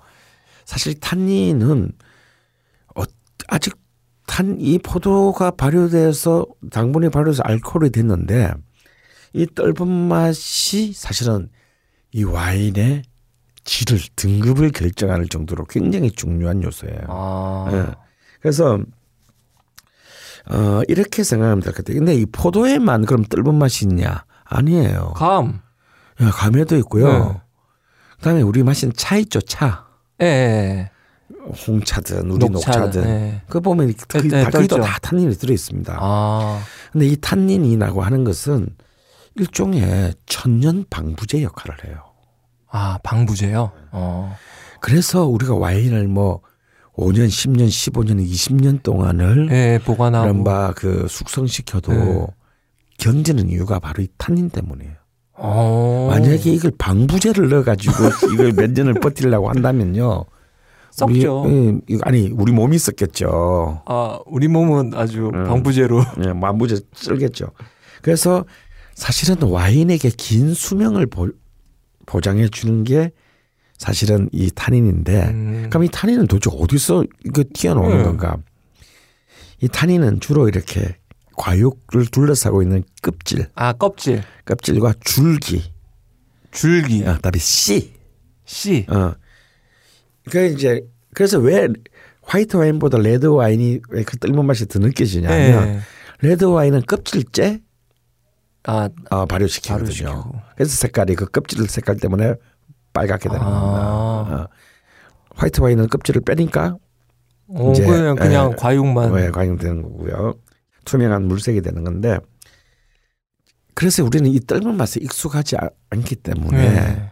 한국이나 일본 같은 음식 문화권들은 뭔가 이렇게 와인에 대해서 거부감을 느끼는 사람이 생길 수밖에 예, 없죠. 그렇죠. 근데 이 떫은 맛을 제거하는 방법이 있죠. 아, 그래요? 그래서 홍차 저 홍차를 별로 좋아하지 않거든요. 네. 참 이상해요. 그러나 그 홍차의 떫은 맛이 좀 걸려요. 어. 그 영국인들도 그랬단 말이죠. 어. 처음 홍차를 만났을 때. 그럼 이 떫은 맛을 걔들은 뭐로 제거했어요? 혹시 밀크티? 그렇죠. 밀, 어. 밀크 유지방이에요. 어. 그래서 차에 어떤 우유나 생크림 같은 걸로 하면 이 떫은 맛이 사라져서 아. 이제 그 탄닌이 제거되는 거죠. 커피에 우유 타 먹는 것 같지? 뭐 그런 어. 셈이죠. 그렇지만 이 탄닌은 바로 와인을 졸립하게 하는 그리고 더 나아가서 와인 그 자체의 뭐라 그럴까요 일종의 아이덴티티를 결정짓는 그리고 와인의 생명을 길게 부여하는데 결정적인 역할을 하는 존재라고 생각하면 되겠습니다. 선생님, 그러면 이 음. 무식한 질문인데요. 떫은 와인에 우유를 타 먹으면 아, 뭐 떫은 맛은 사라지겠지만 음, 참 권하고 싶지는 않습니다. 근데 실제로 그래서요 우리가 마리아주라 그러죠. 왜 제가 이 얘기를 했냐면 네네. 그걸 그 우유를 와인에 다 먹는 게 아니라 와인과 같이 먹는 음식에 네. 그 크림 유 유지방이 많은 소스를 써서 먹는 겁니다. 그래서 치즈가 그렇죠. 아. 치즈가 이제 탄닌의 강한 맛을 중화시켜주는 역할을 하고요. 음. 또더 뒤집어서 말하면 유지방이 중심적인 음식 문화권을 가진 나라에서 와인이 대중적이 될 수밖에 없는 겁니다. 그래서 유럽에서 예, 로, 와인이지. 그 이태리 음, 이태리, 뭐, 뭐 프랑스, 프랑스. 스페인, 뭐 어. 이런 나라들이 될 수밖에 없는 게 걔들 일단 먹는 것 자체가 그것이고 그럼 유지방 음식은 걔들도 그거 계속 먹으면 물지고 예. 그좀 느끼하지 않아요? 예. 근데 그 와인의 탄닌이 그것을 서로 상호 보완을 하는 거죠. 어. 또 거꾸로 와인의 탄닌을 그 유지방의 소스들이 크림 소스들이 예. 싹 어느 정도 아. 제어를 해서 서로 상승작용을 일으켜서 둘 다 맛있게 만드는 만남이다 해서 이제 결혼했다. 마리아주라고. 어. 근데 우리는 유지방 중심에 문화가 아니잖아요. 식문화가 아니기 때문에 우리는 다 와인이 발효잖아요. 또 우리가 먹는 다 발효야. 간장, 김치. 된장, 뭐 김치, 뭐. 근데 이 발효와 발효가 이렇게 만나면 이건 최악의 만남이 되는 거예요. 네. 그러면 이제 와인 속에 숨어 있는 유기산이 말을 해서 이 뜰봄이 더 어, 강해지거나 이 탄닌이 더 강해지거나 아니면은 굉장한 악취 같은 느낌. 네. 음. 이 쓴맛도 아니고 뜰본 맛도 아닌 뭔가 발냄새도 어, 나는 그렇죠. 것 이렇게. 그 걸레밭 냄새 같은 예, 냄새 예, 막 맞아 맞아 맞아. 이런 쪽으로 더 그 몰고 가기 때문에 예. 이런 이제 이 발효와 발효의 만남이 참 그 음, 한국에서는 예. 와인을 마시기가 좀 힘든 예, 나라였구나. 좀 힘들 수밖에 없는 아, 그런 나라인데 근데 중국은 똑같은 아시아라도 중국이나 인도나 동남아시아는 좀 달라요. 음, 왜요? 왜냐하면 중국의 음식들이 다 기름지잖아요. 아 그래요. 그러니까 유지방을 쓰지는 않, 많이 쓰지는 네. 않지만 걔들은 이제 어쩔 수 없는 토양 때문에 야채도 기름으로 다 모든 것을 이제 볶아가지고. 동물성 기름으로 이 볶아서 먹기 때문에 이런 부분들과 이제 이 와인의 탄닌하고는 굉장히 어, 또 어, 잘 맞는. 또 잘 맞는 이제 요인을 보입니다. 어, 뭐 제가 그 뭐지 이번에 유럽 가서 약간 느낀 게 하나가 있어요. 그 선생님이 얘기했던 유지방. 그 유지방의 근원인 우유. 음. 우유 맛이 너무 달라요. 그렇죠. 너무 맛있죠. 너무 맛있어. 유럽 우유는 너무 맛있어요. 근데 한국 우유는 뭐 죄송합니다만 뭐 소의 품종이 틀려서 그런지 몰라도 어, 너무 맛이 없어요. 네. 예, 우유 좀 맛있게 만들어 주세요. 아, 근데 저도 우유 별로 안 좋아하는데 정말 그 예, 유럽 우유는. 우유는 굉장히 맛있었죠. 근데 또 이런 이런 그 학설들도 있습니다. 음, 요즘 이제 뭐 미국에서도 많이 되는데 이제 암 연구하는 사람들한테는 우유가 정말 몸에 좋은가? 어, 우유를 안 먹는 게 좋을 걸? 이라는 학설이 지금 힘을 얻고 있어요. 음, 그러니까 이제 송아지가 굉장히 빨리 성장하잖아요. 예, 그게 그 우유 때문이거든요. 예, 그러니까 우유가 갖고 있는 안에 있는 그 지방과 단백질이 예. 성장을 엄청나게 촉진시키는 역할을 합니다. 어. 그러니까 우리가 어릴 때 우리가 막 어. 우유를 어린이들은 우유를 많이 네. 먹어야 우유를 키가- 많이 먹어야 키가 쑥쑥? 쑥 큰다 뭐 이제 이런 게인데 그게 바로 사실 송아지의 논리를 인간에게 음. 적용한 거예요. 그런데 사실 어찌 보면 인간은 이미 젖을 먹었어요 어릴 때 엄마 젖을 예. 엄마 젖을 먹고 났는데 또 다른 사람 젖을 또 딴 사람이 아니라 어. 딴 소의 젖을 어, 먹는 게 사실은 과잉. 어, 과잉 호르몬 섭취다. 그래서 음. 실제로 우유를 많이 먹는 어릴 때부터 예, 이유기를 떠난 이후에 음. 이유기를 떠난 이후에 우유를 많이 먹는 민족과 또 우리나라 같이 이걸 먹지 않는 민족. 민족 을 비교했더니 유방암 발병률이 어마어마하게 차이가 나고요. 어. 전립선 전립선암 발, 발병률이 어마하게 차이가 났다라는 겁니다. 근데 이 유방암이나 전립선암 같은 경우는 전부 다 호르몬 진짜 호르몬과 관련된 부분이거든요. 그래서 이거는 뭐 한국에서 주장한 게 아니라 미국에서 주장한 것인데 우유를 먹는 것이 성장한 이유 이미 이제 유기가 네. 떠나는 이후에 소의 우유를 먹는 것은 문제가 있다. 어, 어, 일리 있는 말이에요. 어, 그래서 낙농 산업한테는 굉장히 예. 어, 어마어마한 죄송하지만. 어, 죄송한 얘기지만 우유는 그냥 그냥 소스 정도로 예. 써서 먹는 거지 막 이렇게 막 아침에 일어나서 이렇게 불불불 마시는 용으로는 어, 어, 좋지 않다. 좋지 않다. 너무 많은 성인병이나 어. 어 근데 또 뭐 그런 얘기도 해요.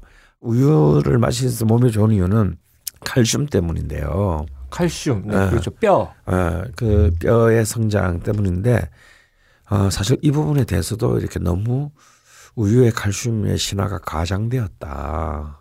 음, 인간은 실제로 자기에게 필요한 칼슘을 굉장히 다양한 음식에서 취하고 있는데 그걸 갖다 그렇게 과잉되게 먹는다고 해서 그, 칼- 그 인간의 칼슘이 또 어, 저장되지 어, 않는다. 칼슘이 뭐 이렇게 그 더 좋은 영향을 어, 영향을 미치지 않는다. 않는다. 음, 그런 지금 주장들도 하고 있습니다.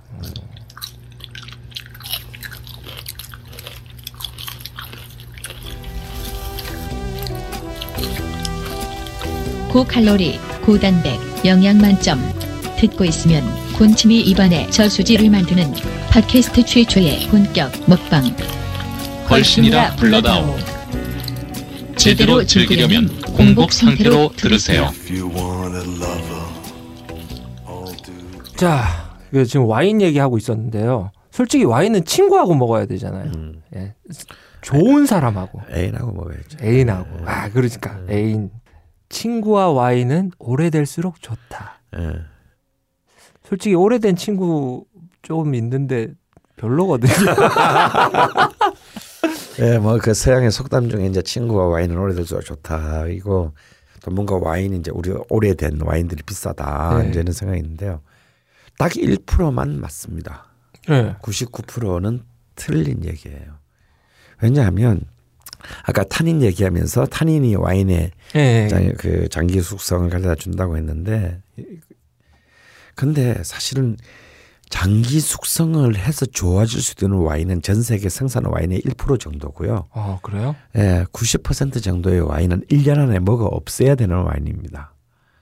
그렇지 않으면, 그렇지 않으면 그냥 그 와인은 그냥 산화가 돼서 식초가 돼 버려요.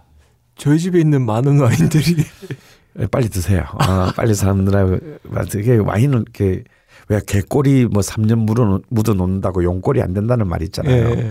그래서 와인에 대한 많은 많은 오해가 와인이 그렇게 모든 와인이 그렇게 병입된 이후에 숙성돼서 맛이 훌륭해지는 게 아니에요. 그건 정말 그 시간을 견딜 수 있는 음, 그런 훌륭한 탄닌을 가지고 있는 아, 그러니까 이제 이 족보가 이제 여기서 이제 달라지는 거예요. 그래서 이런 와인은 다 비싼 와인들이에요. 이름 있는 애들. 어, 이름도 뭐. 있고 족보 있는 애들. 그러니까 이런 애들은 5년, 10년, 20년을 견뎌내는 거예요. 그러면서 오히려 더 훌륭한 새로운 그 차원의 맛으로 아. 진화합니다. 시간과 함께. 근데 우리가 슈퍼마켓이나 이마트에서 만나는 그 대다수의 와인은요. 그냥 병이 판 병에 이제 넣어서 포장한 뒤로 1년 안에 빨리 다 마셔버려야 돼요. 어, 지- 그냥 와 집에 예. 와서 따도 되겠네요 예. 그런 건. 그리고 이제 뭐 한 나머지 한 9% 정도의 와인은 2년에서 3년 음. 정도 안에는 이제 이제 우리 한 가격대로 따지면 한 3만 원에서 한 5만 원 정도 사이 와인은 한 빨리 드시는 2년, 게 2년에서 3년 정도 빈티지에 찍혀 있는 네. 그래서 그게 건강에 좋고요. 그 뒤는 아무도 책임을 질 수 없습니다. 근데 사실은 1%라고 해도요. 한 2010년도 기준으로 와인이 한 400억 병 정도 자- 연간 생산이 됐어요. 400억 병이요? 예. 그러면 1%면은 4억 병이잖아요.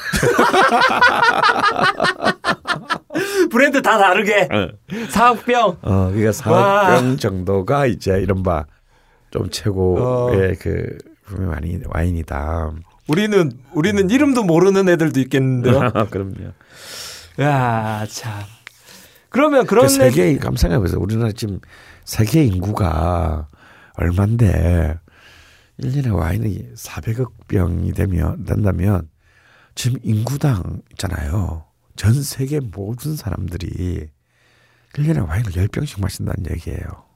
근데 제주에는 와인 안 먹는 사람 많아요. 그렇죠. 그러니까 네. 우리 그러니까 아직까지 와인이 우리나라가 세계 평균에 절대 지금 와인 붐이 아무리 일어나고 있다 하더라도 세계 평균이 전혀 안 되는 거죠. 근데 와인이 가격이 어떻게 매겨지는 거예요? 가격이 보면 똑같은 병. 솔직히 제 입장에서는 그래요. 음. 750 어, 똑같은 연도. 음. 얘는 얼마예요? 얘는 52만 원입니다. 얘는요? 7천 원이요. 뭐 말이 안 되는 건데 같은 연도에 얘도 프랑스래. 얘도 프랑스고. 음. 근데 얘는 52만 원, 얘는 7천 원. 뭐- 왜 그런 거예요? 예, 참 이제 그- 또 그게 이제 사람들로 하여금 어, 어, 와인에 대해서 미치게 미치도록 빠져들게 하거나 네. 아니면 와인에 대해서 굉장히 재수 없다고 생각해서. 아예 와인은 아예 근처에도 안 가. 이게 극단적인 두 젖을 만드는 건데요. 맞습니다. 똑같은 750 안에 더 네. 수일 뿐이에요. 근데 왜 어떤 거는 5천 원도 안 하고 어떤 와인은 몇 천만 원을 한단 말이에요. 네. 뭐 52만 원은 이제 뭐 그렇게 썩 비싼 와인은 아니죠. 1% 안엔 들까요? 아, 1% 안에는 정도 드는 정도죠. 4억 병 안에 드는 어, 4억 병 안에 드는 정도. 음. 자 그런데 저는 그 자본주의가 어떤 놈들인데 음, 그런 터무니없는 가격을 붙인 붙이는 게 가능하겠는가? 음, 그렇죠. 그렇죠. 근데 사실 비싼 데는 이유가 있습니다. 그걸 뭐 다 얘기할 수는 없지만요. 아주 간단하게 말하자면 비싼 와인은요. 일단 출발부터가 달라요. 출발. 어. 땅이 달라요. 땅이. 아 땅부터. 아, 땅부터. 어, 같은 프랑스라도. 어, 그러니까 이제 밭이 다른 거예요. 같은 프랑스라도 정말 훌륭한 토양을 가진 땅, 와인을 재배하는 데 가장 최적의 포도를 열리게 하는 땅이 다릅니다. 음. 두 번째로는 그래서 그 땅에 그 남편 포도 나무가 달라요. 나무. 어, 나무가 다릅니다. 다음 세 번째로는 하다못해 그것을 그 가꾸고 키우는 사람이 달라요. 다르겠죠. 어. 그러니까 어느 정도로 다르냐면 우리 9월 이제 되면 이제 포도 따기 시작 이제 할 때가 네. 이제 따고 오는데 포도를 따잖아요. 포도를 누가 따느냐에 따라서 이 와인의 등급이 또 결정됩니다. 그냥 포도 기기가 그냥 이제 싸구려 와인은요 그냥 기, 기계가 가서 다 따버려요. 그리고 조금 비싼 와인은 알바가 땁니다. 알바가. 어, 그보다 좀 더 비싼 와인은 동네 아줌마가 땁니다. 어. 그보다 진짜 비싼 진짜 진짜 비싼 와인은 전문가가 한 송이씩 땁니다. 그러니까 이들의 인건비가 다 다르겠죠. 예. 그리고 한 그루당 면적이 땅의 밭의 면적이 얼마냐? 촘촘히 심느냐, 띄엄띄엄 심느냐. 그다음에 한 그루에서 몇 송이를 채취할 것이냐. 음. 그 와인 겨- 같은 경우에는 한 그루에 한 송이만 남겨놓고 나머지는 다 잘라서 버려요. 죽여버려요. 그러면 그한한 그루에 모든 엑기스가 이 한 송이에 다 들어가겠죠. 사실은 그 제가 농업을 배워본 적이 있어가지고 수업 시간에 농업 시간이 있었어요. 예.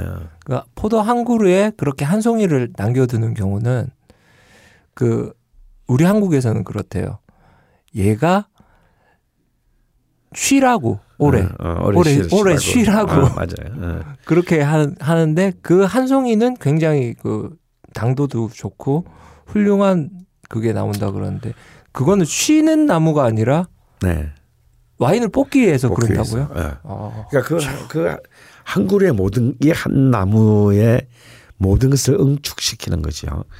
그렇기 때문에 이미 생산비가 이 모든 변수들을 다 감안한다면 생산비가 이미 출발서부터 어마어마한 차이를 가질 수밖에 없, 없게 되는 겁니다. 그러니까 이제 와인을 그냥 뭐, 아, 내가 밥 먹을 때 그냥 한잔 마시는 음료수로 생각할 거냐. 이탈리아, 이제 와인 문화의 발상지라고 할 수 있는 네. 이탈리아에서 뭘 와인 가지고 예술을 해. 와인은 그냥 먹고 즐겁게 즐기고 없애는 거야. 이게 이제 이탈리아. 약간 그 주예요. 이탈리아 사람들이라면 이탈리아로부터 와인을 배워간 프랑스인들은 이 와인을 심오한 예술로 생각했던 거죠. 이 함정에 난 목숨을 걸었다. 음. 그러니까 왜 우리가 와인하면 프랑스라고 생각이 드냐면 그냥 먹고 마시는 놈하고 그걸 예술로 대접하는 놈하고 어떤 와인이 귀해지겠어요. 당연히 후자가 귀해지겠죠. 네. 그러다 보니까 프랑스 와인은 빨리 이미 18세기부터 와인의 브랜드를 획득한 거예요. 음, 상품으로서의 브랜드 파워를 브랜드 value를 가지게 된 거고 이탈리아는 프랑스보다 훨씬 더 와인의 종주국이라 자기들은 생각하고 훨씬 더 많이 많은 종류의 많은 품종의 것을 생산하고 있지만 다 그 동네에서 다 먹고 없애버렸어. 그러니까 뭐 상품으로 만들 이유가 없는 거죠. 최신 애가가 한 병 한 병 더 가오지 왜? 아, 그렇죠. 딱 그런 거야. 그래서 먹고 마시고 없애버리느라고 이제 근데 20세기 이제 2차 세계대전이 끝나고 1960년대 와 보니까 와인의 종주국이 프랑스가 돼 있는 거예요. 어, 오늘 열받겠다. 정신 차려 보니까 오리지널은 우리인데 와인이 프랑스가 된 거야. 그러니까 완전히 이제 이 이탈리아 아저씨들이 뚜껑이 열렸어요. 음. 이게 1960년대입니다. 그래가지고 어 야 우리의 실추된 명예를 되찾아야 돼. 야, 씨, 야 김씨 맞는 거 다 처먹지만 말고 몇 병 가봐. 아니 제대로 된 거 우리 진짜 막 비싼 돈 받을 수 있는 quality 존나 높은 거를 우리도 만들어서 저 프랑스의 저 개새끼들의 그 콧대를 꺾어보자. 꺾어야 돼. 이렇게 해서 이제 이탈리아 와인 르네상스가 이루어지고 이제 이탈리아 와인도 고급 와인에서 두각을 나타내는 와인들이 이른바 우리가 가니 슈퍼 토스카나라고 부르는 아, 이제 그런 고급 이탈리아에서도 가장 그 프리미엄급의 와인들이 이제 시장에 진출합니다만 이미 지난 한 200년 가까운 기간 동안 프랑스가 갖고 있는 음. 이제 마- 지금 많이 허물어졌지만 그래도 여전히 그 프랑스 와인이 갖고 있는 이 브랜드에는 아직까지는 이제 못 미치지만요. 이제 이제 21세기가 되면서부터는 이제 그 와인도 거의 이제 춘추 전국 시대를 음. 로 저가고 있고 더 이상 프랑스 와인의 독주는 우리가 더 이상 허락할 수 없다. 이제 이런 어, 시대가 됐습니다. 근데 같은 와인인데 뭐 몇 년산 몇 년산 몇 년산 뭐 그런 것도 있잖아요. 예, 빈티지. 예. 예. 그걸 그걸 빈티지라고 예. 그러나요? 솔직히 예. 많이 드셔보셨으니까 예. 다른가요? 다르죠. 아, 진짜로? 어, 그런데 유럽 쪽의 와인들, 프랑스, 이탈리아, 스페인 와인은 빈티지에 굉장히 영향을 입어요. 어, 거기는 이제 워낙 기후가 아주 막 정말 끔찍하게 매년 매년 바뀌기 때문에 네. 널 미친 년 널뛰기 하듯이 기후가 매년 달라서 네. 거기에 와인을 제대로 만들려면 포도 농사가 잘 돼야 되잖아요. 네. 포도 농사 잘 안 되면 당연히 와인을 마- 못, 못 만들 수도 있고 네. 가령 2002년도 같은 경우에는요. 완전히 그 이탈리아 그 방금 말한 토스카나 네. 지방에 막 어마어마한 한파가 몰아쳐가지고 아 어, 그 어마어마한 그 저기 뭐 태풍 물 이런 거 태풍, 해가지고 아, 우리가 그 토스카나에서 가장 대표적인 게 Chianti라는 와인인데 음. Chianti에서도 제일 높은 등급이 Chianti Classico Riserva예요. 음. Chianti Classico Riserva급 그리고 지금 리- 그 reserve급 네. 왜 와인을 단 한 병도 생- 출하를 못했습니다. 2002년 빈티지. 그러니까 어, 아 내가 2002년 끼안티 클라시코 레세르바를 먹는데 축이두곤 하는 놈은 다 거짓말이에요.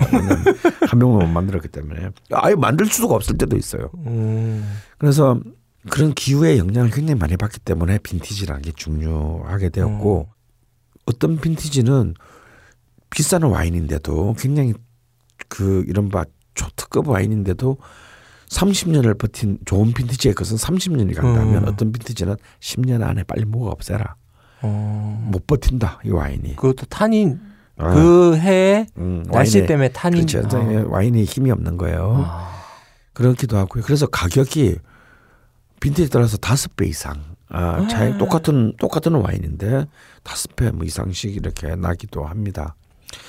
그래서 호주라든지 네. 미국이라든지 제가 좋아하는 칠레. 칠레라든지 이런 쪽은 사실은 그렇게 기후가 매년 뭐 바뀌고 그런 게 없고 대충 호주는 좀 그런 네. 변동이 있습니다만 이제 미국이나 네. 이런 쪽은 칠레 이런 쪽은 그렇게 큰 기후의 영향의 변동이 없어서 사실 빈티지의 차이는 그래서 사실은 네, 그쪽은 그렇기 때문에 이쪽 와인들이 빨리 뒤늦게 출발했음에도 불구하고 음, 미국과 칠레 와인들이 이른바 세계 시장에 음. 굉장히 그 싼 값으로 어, 빨리 진출해가지고 자리를 잡을 수 있는 게 quality가 쭉 골랐기 때문이에요. 그러면 이렇게 선생님이 얘기하시는 그 와인 생산국들 중에 음. 아, 몇 개만 딱 추천해 주신다면 네, 사실은 이제 와인 아까 제가 70개 이상의 나라에서 와인을 사실 예. 만들어요. 만드는데 뭐 요즘은 이제 뭐 와인 종주국으로는 뭐 이탈리아보다도 우리가 더 먼저 만들었다. 이런 나라들이 속출합니다. 뭐 그루지아, 그루지아 뭐 벨라루스 이런 데가 우리가 니들보다 더, 더 먼저 만들었는데 씨뭐 증거 있거든 어, 이러면서 뭐, 예, 뭐 그러고 이제 막 그런 역사까지를 어. 끌고 노는 나라들도 있고요. 근데 이제 여전히 와인 현재까지만 하더라도 와인 생산의 top 3는 프랑스, 이탈리아, 스페인입니다. 스페인 음. 스페인은 약간 보통 프랑스, 이탈리아가 1, 2위를 이제 예, 주고받고 하는데 왜냐하면 바- 방금 말씀드렸듯이 기후 때문에 예, 예. 어떤 기- 기후 따라서는 어떤 때는 이탈리아가 1등 했다가 프랑스가 2등했다가 어, 어. 근데 늘 스페인은 3등은 해요. 아 그래서 저는 곧 스페인이 1등을 할 거라고 봅니다. 아 그래요? 네, 왜냐하면 어, 와인 생산량은 이 1, 2, 3등이 이렇게 1, 2등은 왔다 갔다 하고 프랑스, 이탈리아가 서로 주고받고 스페인이 3등인데 와인 재배 면적은 와인 포도나무 재배 면적이 제일 넓은 나라는 스페인이에요. 오. 전 세계에서. 그렇기 때문에 재배 면적이 제일 넓은데 생산량이 3위라는 것은 무슨 뜻입니까? 포도를 대충 심었다라는 거죠. 넓게 심었다. 넓게 심었다는 거지.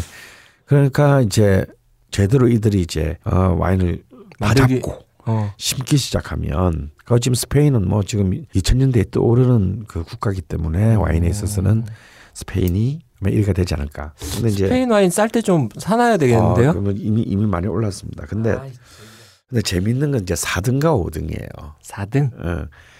네 번째 생산 국가는 미국입니다. 미국. 아. 아. 사실 미국은 60년대만 하더라도 bulk 와인이나 만들었거든요. 네. 그러니까 병에도 안 들어가고 왜 이런 뭐 1, 1갤런짜리 유리, 유리병 그뭐 우리 우리로 치면은 아줌마 막걸리 한 말 줬어. 그, 딱 그거 그런 와인이나 만든 곳이 근데 미국 애들이 무슨 건 그런 거예요. 아씨 우리가 와인 한번 만들어봐 그러면 우리가 프랑스 거만 사 먹지 말고 우리가 만들어봐 하는 순간 나사의 위성을 이용해서 포도를 잘 재배할 수 있는 경작지를 위성에서 관측해가지고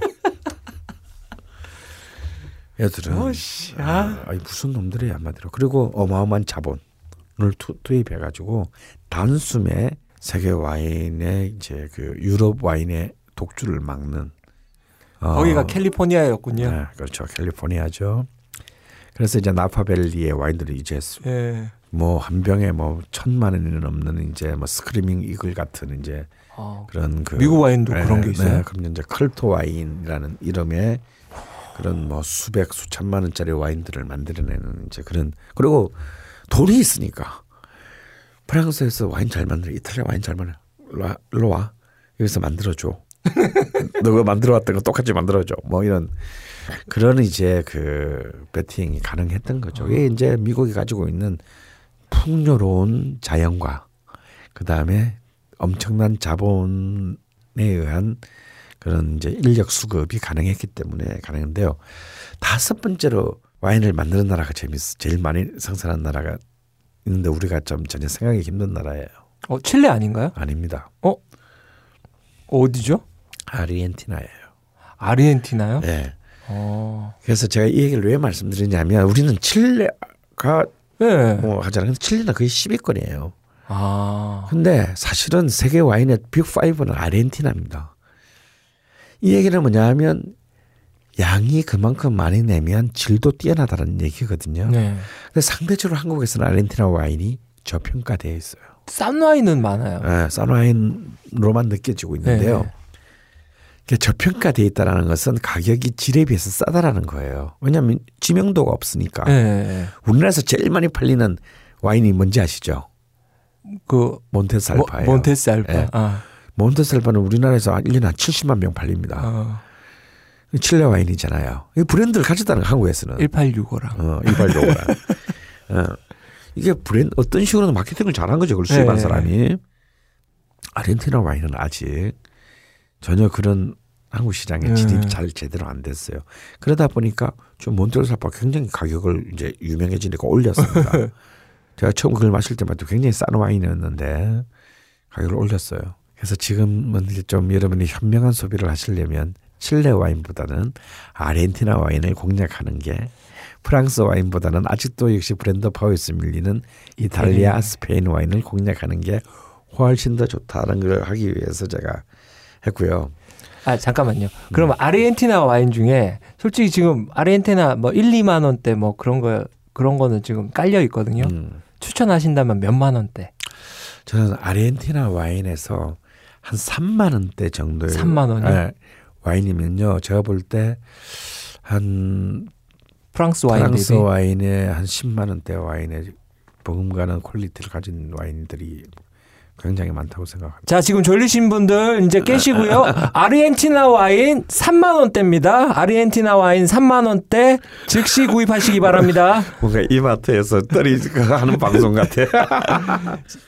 아, 그리고 이제 음 그리고 6, 7위가 또 재밌어요. 어우 6, 7위. 예, 6위는 이제 우리가 우리가 충분히 알만한 나라입니다. 호주죠, 호주. 어, 이제 호주. 들만한데 7위는 사람들이 절대 맞출 수가 없는 나라예요.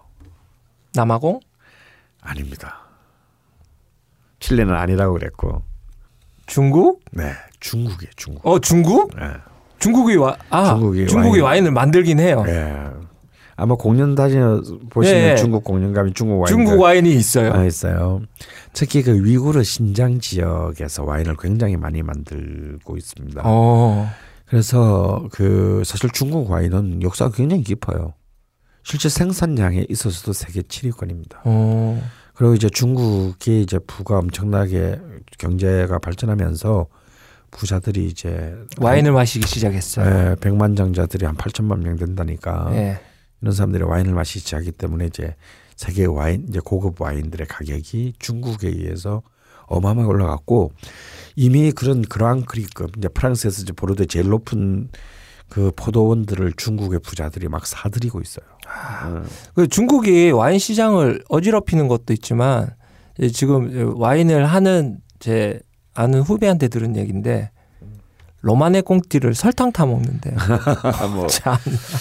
아, 우리나라도 뭐 그런 게 있었지 않습니까? 뭐 로마네 꽁티하고 이제 폭탄 좀 만들어 먹 먹은 어느 조폭의 얘기 뭐 이제 다 참은 그래요. 아, 돈 있으면 그리고 이제 그 나머지 8, 9, 10위가 또 순위가 왔다 갔다 하는데 우리가 다 알고 있는 남아공, 칠레, 칠레. 독일이 어, 독일. 8, 8, 9, 10위를 이제 하고 있습니다. 근데 독일은 음. 뭐지? 그 아이스 와인 아이스 와인 빼고는 제가 본 적이 없어요. 아니요, 독일은 이제 독일이 자랑하는 독일은 아무래도 이제 레드 와인보다는 화이트 와인이 낫고요. 그 화이트 와인 중에서도 이제 3대 품종에 속하는 Riesling, Riesling Riesling의 이제 대- 아주 대표적인 그 어. 생산 국가가 독일. 아, 독일인데요. 독일의 Riesling 와인 중에서는 뭐 200만 원, 300만 원의 와인들이 수두룩합니다. 레드 와인은 없나요? 아, 레드 와인은 그 일부 지역에서 재배는 하는데 그 량은 굉장히 극소하고 어. 그렇게 알려져 있지는 않습니다. 아, 왜냐하면 독일은 기후대가 프랑스보다 위기 때문에 예. 그 이상 추웠어. 아, 추워서 레드 와인을 재배하기 적, 예. 적합한 기후대가 아니죠. 그러면 이제 와인을 마시다 보면 음. 그 그런 거 있잖아요. 시내 물방울 같은 데 보면 쫙 마시면서 어 이건 89년산 로마네 꽁띠 저 예. 푸른 바다에서 어쩌고 저쩌고 뭐 그런 예, 거 예, 블라인드 테스트. 예. 예. 예. 가능 가능한가요? 신의 물방울이 이제 그 사실 많이 변해놨는데 그건 말이 안 되는 얘기예요. 예, 말이 안 되는 얘기고 그렇죠. 그걸 맞출 수가 없죠. 왜냐하면 프랑스 와인이 생산한 종류가 5천 5만 종이 넘고 이탈리아 와인 한 나라에서만 20만 종이 넘는 와인이 생산됩니다. 그 아까도 말씀드린 그다 빈티지마다 다 틀려요. 맛이 맛이 다 달라요. 네. 그것도 어떻게 그걸 그리고 같은 와인을 해서 같은 애 넣은 두 병도 맛이 다 다릅니다.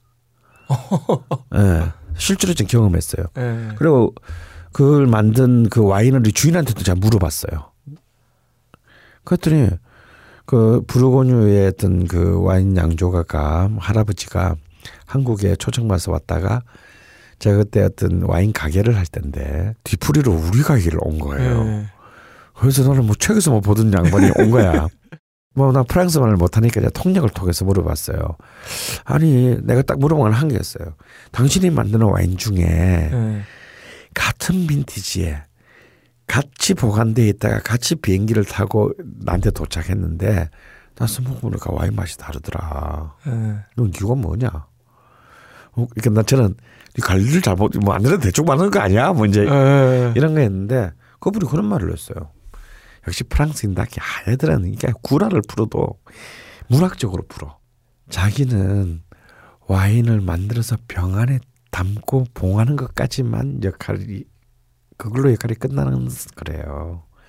그 이후에는 신의 영역이래요. Oh my god. 어, 그러니까 신이 그 와인을 최종적으로 완성한다라는 거예요. 이 병에는 이 맛을, 어. 저 병에는 그래서 저 아. 그래서 그런 표현을 했어요. 그래서 각자의 와인은 각자의 운명의 길을 간다. 오. 어, 각 병의 멋있다. 와인은 각자의 운명의 길을 간다. 이게 이제 내가 듣기로는 뭐냐면 quali, quality control이 안 된다는 표현을 그렇게 한 거예요.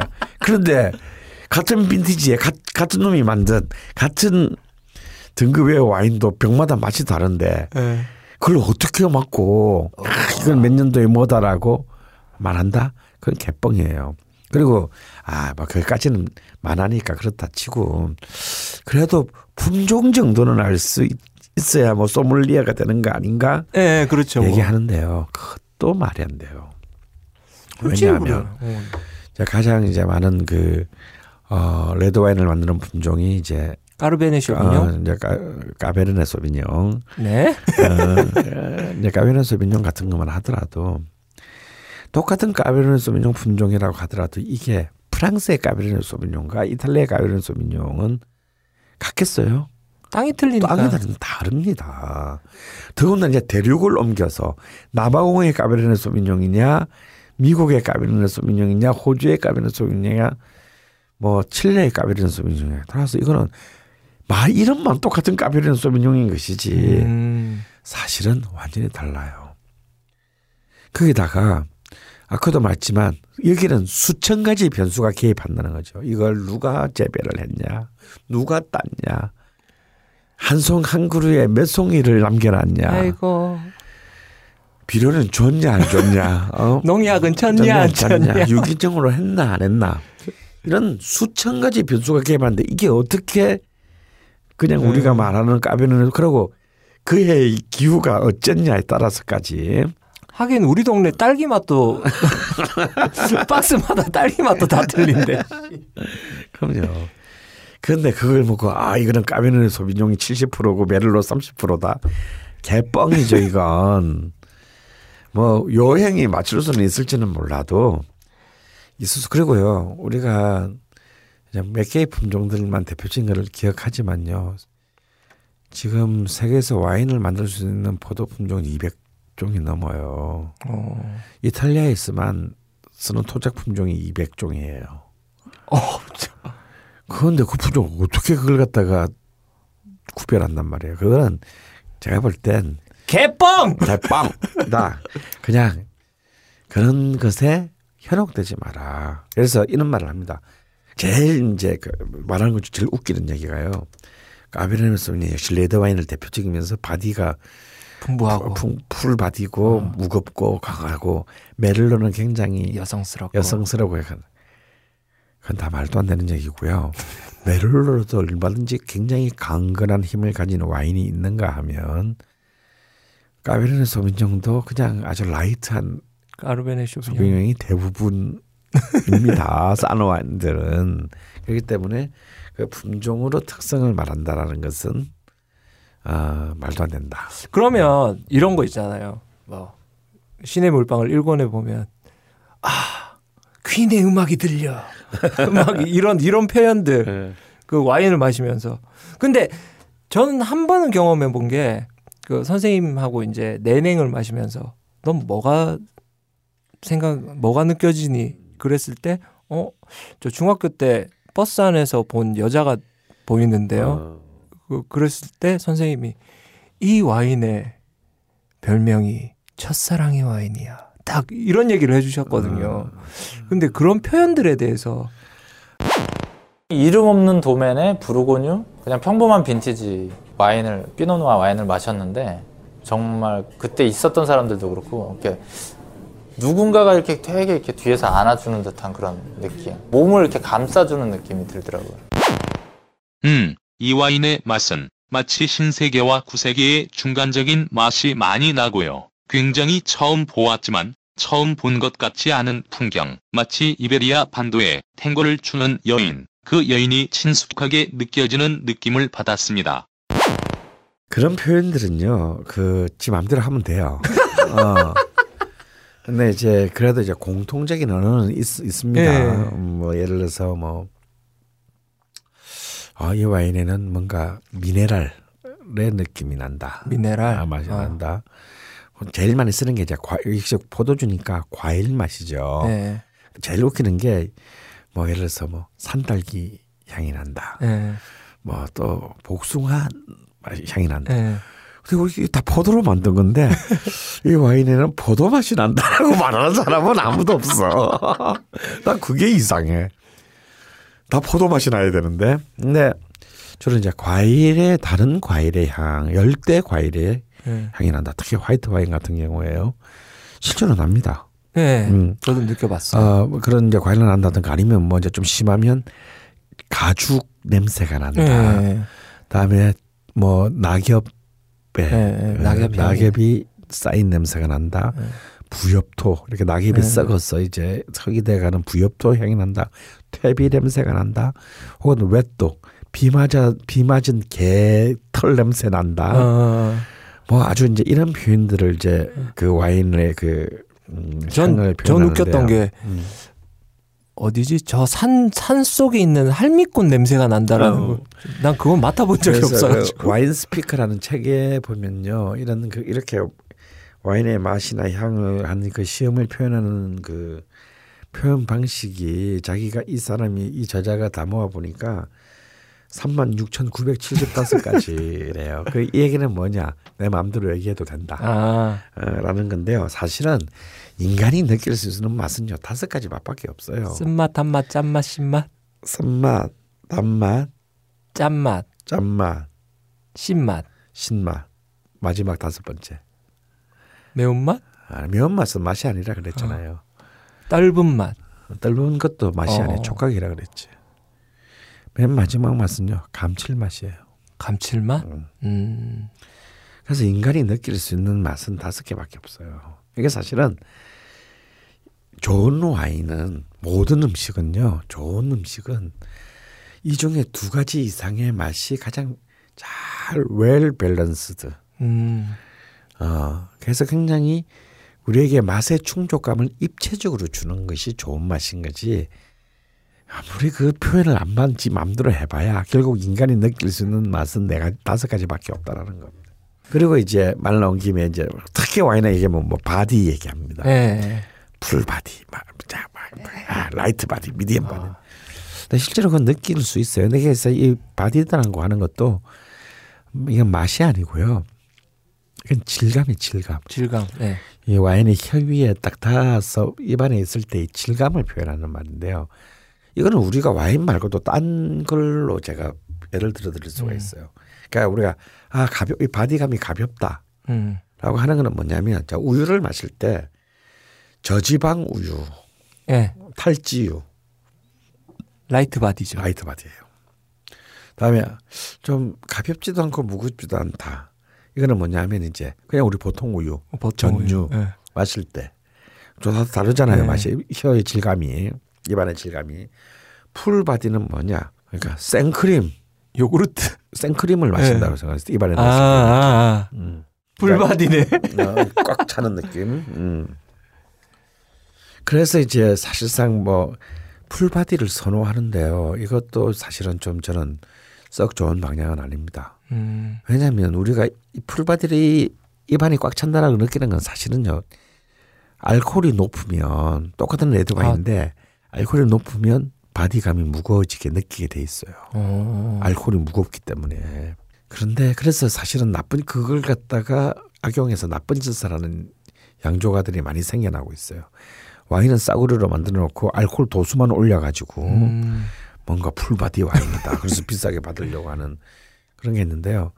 아, full body가 비싼가요? 아, 당연히 비싸죠. 어. 어. 그런데 full body가 light body보다 훨씬 더 좋은 와인이다라고 하는 것은 어. 장사꾼들의 어, 어. 만들어낸 잘못된 신화다. 어. 음. 이 여자는 이래서 이쁘고 저 여자는 저래서 이쁜 거지. 그렇죠. 저 여자가 이 여자보다 이쁘다는 부분은 없습니다. 그럼요. 어. 그러면 그 아까 처음으로 돌아가가지고 음. 와인은 꼭 그 유지 유지방인 그 치즈랑 이렇게만 먹어야 되나요? 아, 아무래도 이제 그 탄닌의 성분 때문에 네. 아무래도 유지방 내지는 이제 그런 크림 소스로 만든 음식. 그러니까 우리가 이제 잘 뭐 딱 떠오르는 게 뭐겠어요? 치즈, 치즈. 파스타, 네, 그렇죠. 치즈를 가지고 하는 뭐 그다음에 피자. 피자. 아. 아, 피자. 예. 그다음에 이제 많은 이제 뭐 이렇게 뭐 스테이크. 스테이크나 뭐 이렇게 그 튀김류에 음. 이제 그 크림 소스를 쓰는 예. 크림 소스를 쓰는 모든 음식 이게 이제 이제 와인하고 아무래도 기본적으로 잘 맞을 수밖에 없는 네. 음식이긴 한데요. 저는 그렇게 생각하지 않습니다. 저는 뭐 족발하고도 먹어봤고요, 뭐 홍하고도 먹어보고 뭐 다 먹었는데 다 뭐 어, 의외로 괜찮아요. 빈대떡하고도 먹어보고 뭐다 먹어봤는데 또 흔히 뭐 생선은 화이트 와인이고 뭐 고기는 예. 레드 와인이라 이런 건데 이것도 사실 다 말이 안 되는 얘기예요. 어. 개구라. 예. 의외로 이 샐러드 있잖아요. 이 생야채는 네. 와인하고 맞지 않습니다. 사실 우리는 그걸 굉장히 화이트 와인하고 뭐 샐러드하고 먹는 걸 굉장히 너무 당연한 우아하게 어, 생각하죠. 우아하게 생각하는데 사실은 그렇지는 않거든요. 음. 그런데 똑같은 야채라도 구웠을 때 예. 예. 구운 야채는 굉장히 또 와인은 잘 맞아요. 가지 같은 거, 뭐 호박 같은 거, 예. 우리 또 쉽게 구할 수 있잖아요. 이런 걸 석쇠에다가 살짝 이렇게 그 밑간을 해가지고 이렇게 구워서 아. 어 예를 들어서 뭐 발사믹 식초 같은 거랑 아. 찍어 먹고 하면은 굉장히 훌륭한 안주가 되고요. 구할 수는 있는데 이제 석쇠하고 발사믹 식초를 사야 되겠네요. 아니 뭐 그냥 프라이팬에 구워도 돼요. 아 근데 이제 아무래도 이제 그 석쇠에다 구우면 이렇게 이 석쇠의 이 줄이 이렇게 아, 딱 그릴 자국. 어, 그릴 자국이 나죠. 근데 저는 꼭 그런 거는 아니다. 아 너무 간장이나 뭐 너무 이제 된장 같이 발효의 음. 것이 너무 노골적으로 나는 음식이 음. 아니라면 웬만한 우리의 음식하고 맞는 와인들이 생각보다 많다. 그러니까 이제 그 왜 신의 물방울에서도 뭐 김치하고 어울리는 와인을 음, 찾아라 네. 뭐 그래서 이제 뭐 그 이탈리아의 바실리카타 지방의 와인이 디, 디아벨로가 뭐 김치하고 어울린다. 음. 왜그 지역에서는 그 포도밭 지형이 본래는 고추밭을 했대요. 그래서 참 그걸 김치하고 올린다 그래서 실제로 제가 사서 먹어봤어요. 김장할 때 괜찮아요. 어, 그래요? 예. 그렇듯이 와인의 종류가 워낙 많다 보니 저는 하물며 홍어하고 홍어도 홍어도 발효된 고기이기 예. 때문에 굉장히 와인하고는 잘 안 안 어울릴 것 같지만 아르헨티나의 그 말백 종으로 빈티지가 좀 된 것들은 굉장히 아까 말한 부엽토 약간 태비의 그 냄새가 날 정도로 네. 강합니다. 근데 그 와인하고 제가 홍어를 같이 먹어봤거든요. 예. 어 저는 게- 아주 괜찮았어요. 그리고 음. 주변 사람들도 어, 어 이거 의외인데 뭐 이제 뭐 이런 정도였고 그다음에 이제 알사스 지방에서 주로 많이 만드는 화이트 와인 중에 이제 게브르즈 트라미너라는 품종이 있는데요. 예. 이거는 화이트 와인인데도 굉장히 한국 음식들을 하고 음. 뭐 예를 들어서 우리 뭐 전골이라든지 예. 뭐 이런 것들하고 먹어도 아무런 위화감이 없이 어, 웬만한 한국 음식들하고 굉장히 잘 어울리는 궁합이 있습니다. 그래서 이제 꼭 굳이 우리가 한 개에 너무 그냥 뻔한 어떤 그런 어떤 그 속설에 무릎 꿇지 말고 자신이 이제 그 도전해 볼 필요가 있다. 음. 그리고 지가 우기면 되는 거야. 먹어보고. 어, 그건 되는데요. 신라면하고 이 와인은 어, 너무 그럼, 어, 어. 적절해 어, 적절해. 적절해. 어. 그 이제 우리가 흔히 와인에서 이제 제일 중요한 말이라고 하는 마리아주라고 하는 게 꼭 와인과 그 와인이 먹는 음식만의 궁합을 얘기하는 것은 아니에요. 음. 사실 그보다 더, 더 중요한 마리아주는 어, 와인을 누구하고 마시는가. 정말 서로, 여자? 어, 여자든 남자든 자기 정말 마음에 맞고 음. 재밌는 사람과 마시는 와인이 와인이지 아무리 비싼 와인이어도 뭐 예를 들어서 자기가 마음이 불편한 사람 음. 자기가 접대해야 되는 사람 저 사람 마음에 내가 들어야 되는 아부를 해야 되는 그런 사람 마시는 와인이 맛있겠어요 그렇죠. 그냥 독약이겠죠 그래서 아무리 싼 와인이라도 그런 말 있습니다 세상에서 가장 맛있는 와인은 로마네 콘티가 아니라 자기가 사랑하는 사람과 마시는 와인이다 그래서 와인을 와인에서는 이제 가장 그 중요한 거는 어떤 사람과 마시느냐. 그다음에 와인을 한 병만 마시고 말 거면 상관없는데 와인을 두 병 이상 마 사람이 많으면 몇 병 마시잖아요. 네. 또그 와인끼리의 궁합도 어. 중요하다. 와인도 예를 들어서 sparkling white, red, 그다음에 디저트 뭐 혹은 뭐 쉐리주, 포트 와인까지 굉장히 다양한데 또 그 와인을 또 뭔가 여러 사람이 한 잔씩 다양하게 맛보는 그런 그 코스를 잡는 거 네. 그것도 굉장히 중요한 마리아주다. 와인끼리의 말이죠. 마리아 와인끼리의 마리아주다. 왜냐하면 이렇게 마- 만났으면 굉장히 좋은 모두가 다 살 수 있는 와인인데 잘못 만나서 둘 다 둘 다 깨지는. 어, 둘 다 이렇게 별로 아, 뭐 이, 이, 이 맛도 저 맛도 아니게 네. 되는 경우가 있거든요. 둘 다 비싼 와인인데. 어, 그런 이제 그런 경우도 이제 마리아주라고 봐야 되는데 저는 우리는 한국이잖아. 음. 제가 이제 굉장히 이탈리아 와인 광인데요. 그러나 이 세계 세계는 넓고 와인은 너무 많은데 그런 즐거움을 제일 맛볼 수 있는 와인을 그러면 일단 나라만 찍어주라. 음. 그럼 저는 이탈리아 와인을 한번 관심을 가져보시라. 음. 왜냐? 일단 기질이 우리랑 비슷해. 그렇죠. 아, 프랑스 와인은 아까도 말했지 얘들은 예술로 생각하는 놈들이 와인은. 그러니까 먹는 거하고도 막 너무 따지고 짜증나. 음. 약간 박물관에 있어야 될것 어. 그리고 이렇게 와인이 너무 까칠해. 걔는 그냥 늘 셀러에 있어야 될 것 같아. 건설에 있을 것 같고, 어, 나 이거 있어. 뭐이 어. 정도. 어. 이런 애들 있잖아. 내 애인 이쁘지. 음. 어. 사랑하지는 않아. 근데 이제 이뻐서 남들이 부러워하라고 데리고 다니는 애인 같은 음. 어, 맞아요, 나쁜 놈들 있잖아요. 그런 애들. 네. 그리고 또 그걸 즐기는 여자들도 있어요. 음. 음. 그런데 그에 비해서 이탈리아 와인은 훨씬 캐주얼하면서도 또 미국 와인과는 달리 얘들 또 성깔들은 또 다양해. 아. 아 이게 그리고 아까도 말했지만 이탈리아는 자국 내에서 만드는 품종마도 200개가 넘어서 음. 로버트 파크 같은 평론가들도 잘 모르는 와인이 많아요. 그러니까 내가 마음에 드는 와인 만나면 우기면 되는 거야. 그래서 아직도 이제 많이 이제 알려져서 가격이 조금 올라왔지만 아직도 프랑스 와인에 비하면 가격이 훨씬 어. 또 싸고 그리고 좋은 싸고 좋은 와인이 여전히 많이 남아 있기 때문에 저는 이탈리아 와인을 저는 한번 좀 사람들에게 이번 주죠. 이번 가을에 이번 가을에 우리 추석 음식과 같이 어, 전과 함께 전과 함께 동그랑땡과 함께, 함께. 여러분. 그러니까 어. 그 중에서 하나만 딱 추천해 주신다면 아, 특히 저는 그 이탈리아 와인 중에서도 이탈리아 화이트 와인 이탈리아 화이트. 어, 이탈리아 화이트 와인을 한번 드셔보자. 특히 이제 북쪽 지역, 이탈리아 북쪽 지역이라면 이제 알토 아디게주, 알토 아디게 트렌티노, 그다음에 프리울리, 프리울리. 예. 이런 쪽 지역에서 굉장히 좋은 화이트 와인이 나는데 가격은 굉장히 싸요. 오. 어. 그래서 이런 쪽의 화이트 와인하고 우리 한국의 우리 추석 음식들하고 같이 먹으면요 굉장히 차게 해서 마시면 어 의외로 그냥 어 어디 갔다가 이제 왔어 하는 이제 그런 만남을 느낄 수가 있습니다. 그래서 아 오늘 그 글신의 인문학의 와인편은 뭐 이 정도로 이렇게 하는데 네. 말이 나온 김에 또 노래를 하나 들었으면 좋겠어요. 자 이태리로 끝났기 때문에 이태리 이탈리아 이탈리아 노- 노래. 노래. 야. 그리고 뭔가 또 이 와인의 질과 맛을 결정짓는 것은 여름의 태양이에요. 어, 그러면 딱 우리가 노래를 뭐, 어, 어, sole mio 한번 갈게요, 그냥. 아, 아, 아, 좋습니다.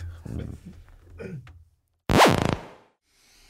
Che bella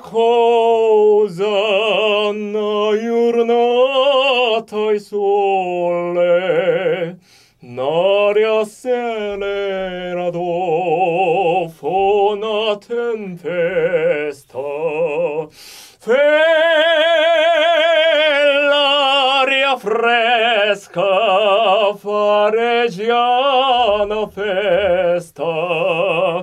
Che bella cosa una giornata e sole.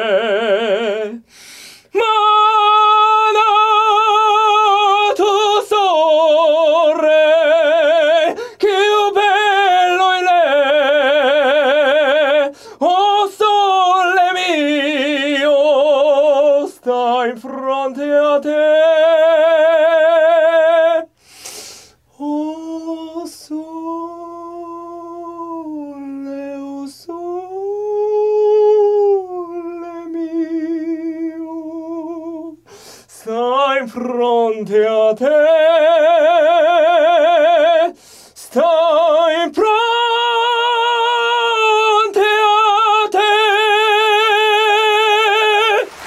브라보.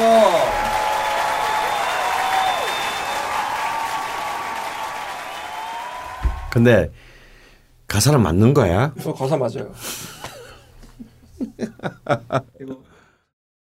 이미 파일럿 방송을 들으신 분들은 이미 아시겠지만요. 우리 글신이라 불러다오는 그 주 방송의 주제에 맞는 노래들을 어, 라이브로 직접 이종한 어, 뮤지컬 배우께서 어, 네이버에 찾아도 안 나오는 안 나옵니다. 아 네, 진짜. 다음에는 정말 안 나와요. 어, 뮤지컬 배우께서 노래를 하나씩 라이브로 불러요. 근데 너무 잘 부르죠. 음, 제 제자라서 그런 게 아니고요. 또 특히 여기 뭐 스튜디오가 벙커원의 스튜디오가 무슨 뭐 노래 녹음을 할 수 있는 아무런 스튜디오가 아니고 그냥 부르는 거예요. 그래서 우리 과학 기술의 힘을 빌려 빌릴 수가 없어요. 어, 그리고 우리는 뭐 이렇게 조각조각 잘라서 붙이는 편집 할 수 없습니다. 저도 녹음을 이렇게 통으로 이렇게 해본 거는 거의 처음이죠. 역시 인생은 한 방이니까. 그럼요. 어, 이렇게 노래를 한 방에 또 딱 하니까 어 이게 또 통쾌한 맛도 있고 잘 나와도 잘 나와도 한 방, 못 나와도 한 방. 아 오슬롬이요 어, 어 오늘 그 와인 얘기 끝에 네. 음, 또이 노래를 들으니까 이게 다 이게 다 나폴리탄이잖아요 그렇죠. 노래들이 그 정말 그 지중해에 푸른 바다와 뜨거운 태양 아. 야, 근데 그게 눈앞에 펼쳐지는 것 같아요. 예, 그리고 지금 낮에 내리는 햇살, 음. 예, 이게 바로 나폴리에서 느낄 수 있는 음. 그런 햇살의 느낌일 겁니다. 아, 나폴리 가본 적 있어요? 아, 제가 이태리를 잠깐 어. 있은 적이 있어가지고. 맞아, 그때 그 예, 저기 노래 연수하러 갔었을 예, 때 살짝 아. 그때 햇빛은 따갑고 그늘은 시원하고 지금 딱 이런 날씨. 음. 늘 나폴리 한. 번도 못 가봤어요. 어, 네. 나폴리 죽이는 피자집이 있다던데. 예, 아마 피자 하실 겁니다. 걸신이라 불러다오. 2부에서 뵙겠습니다. 벙커원 라디오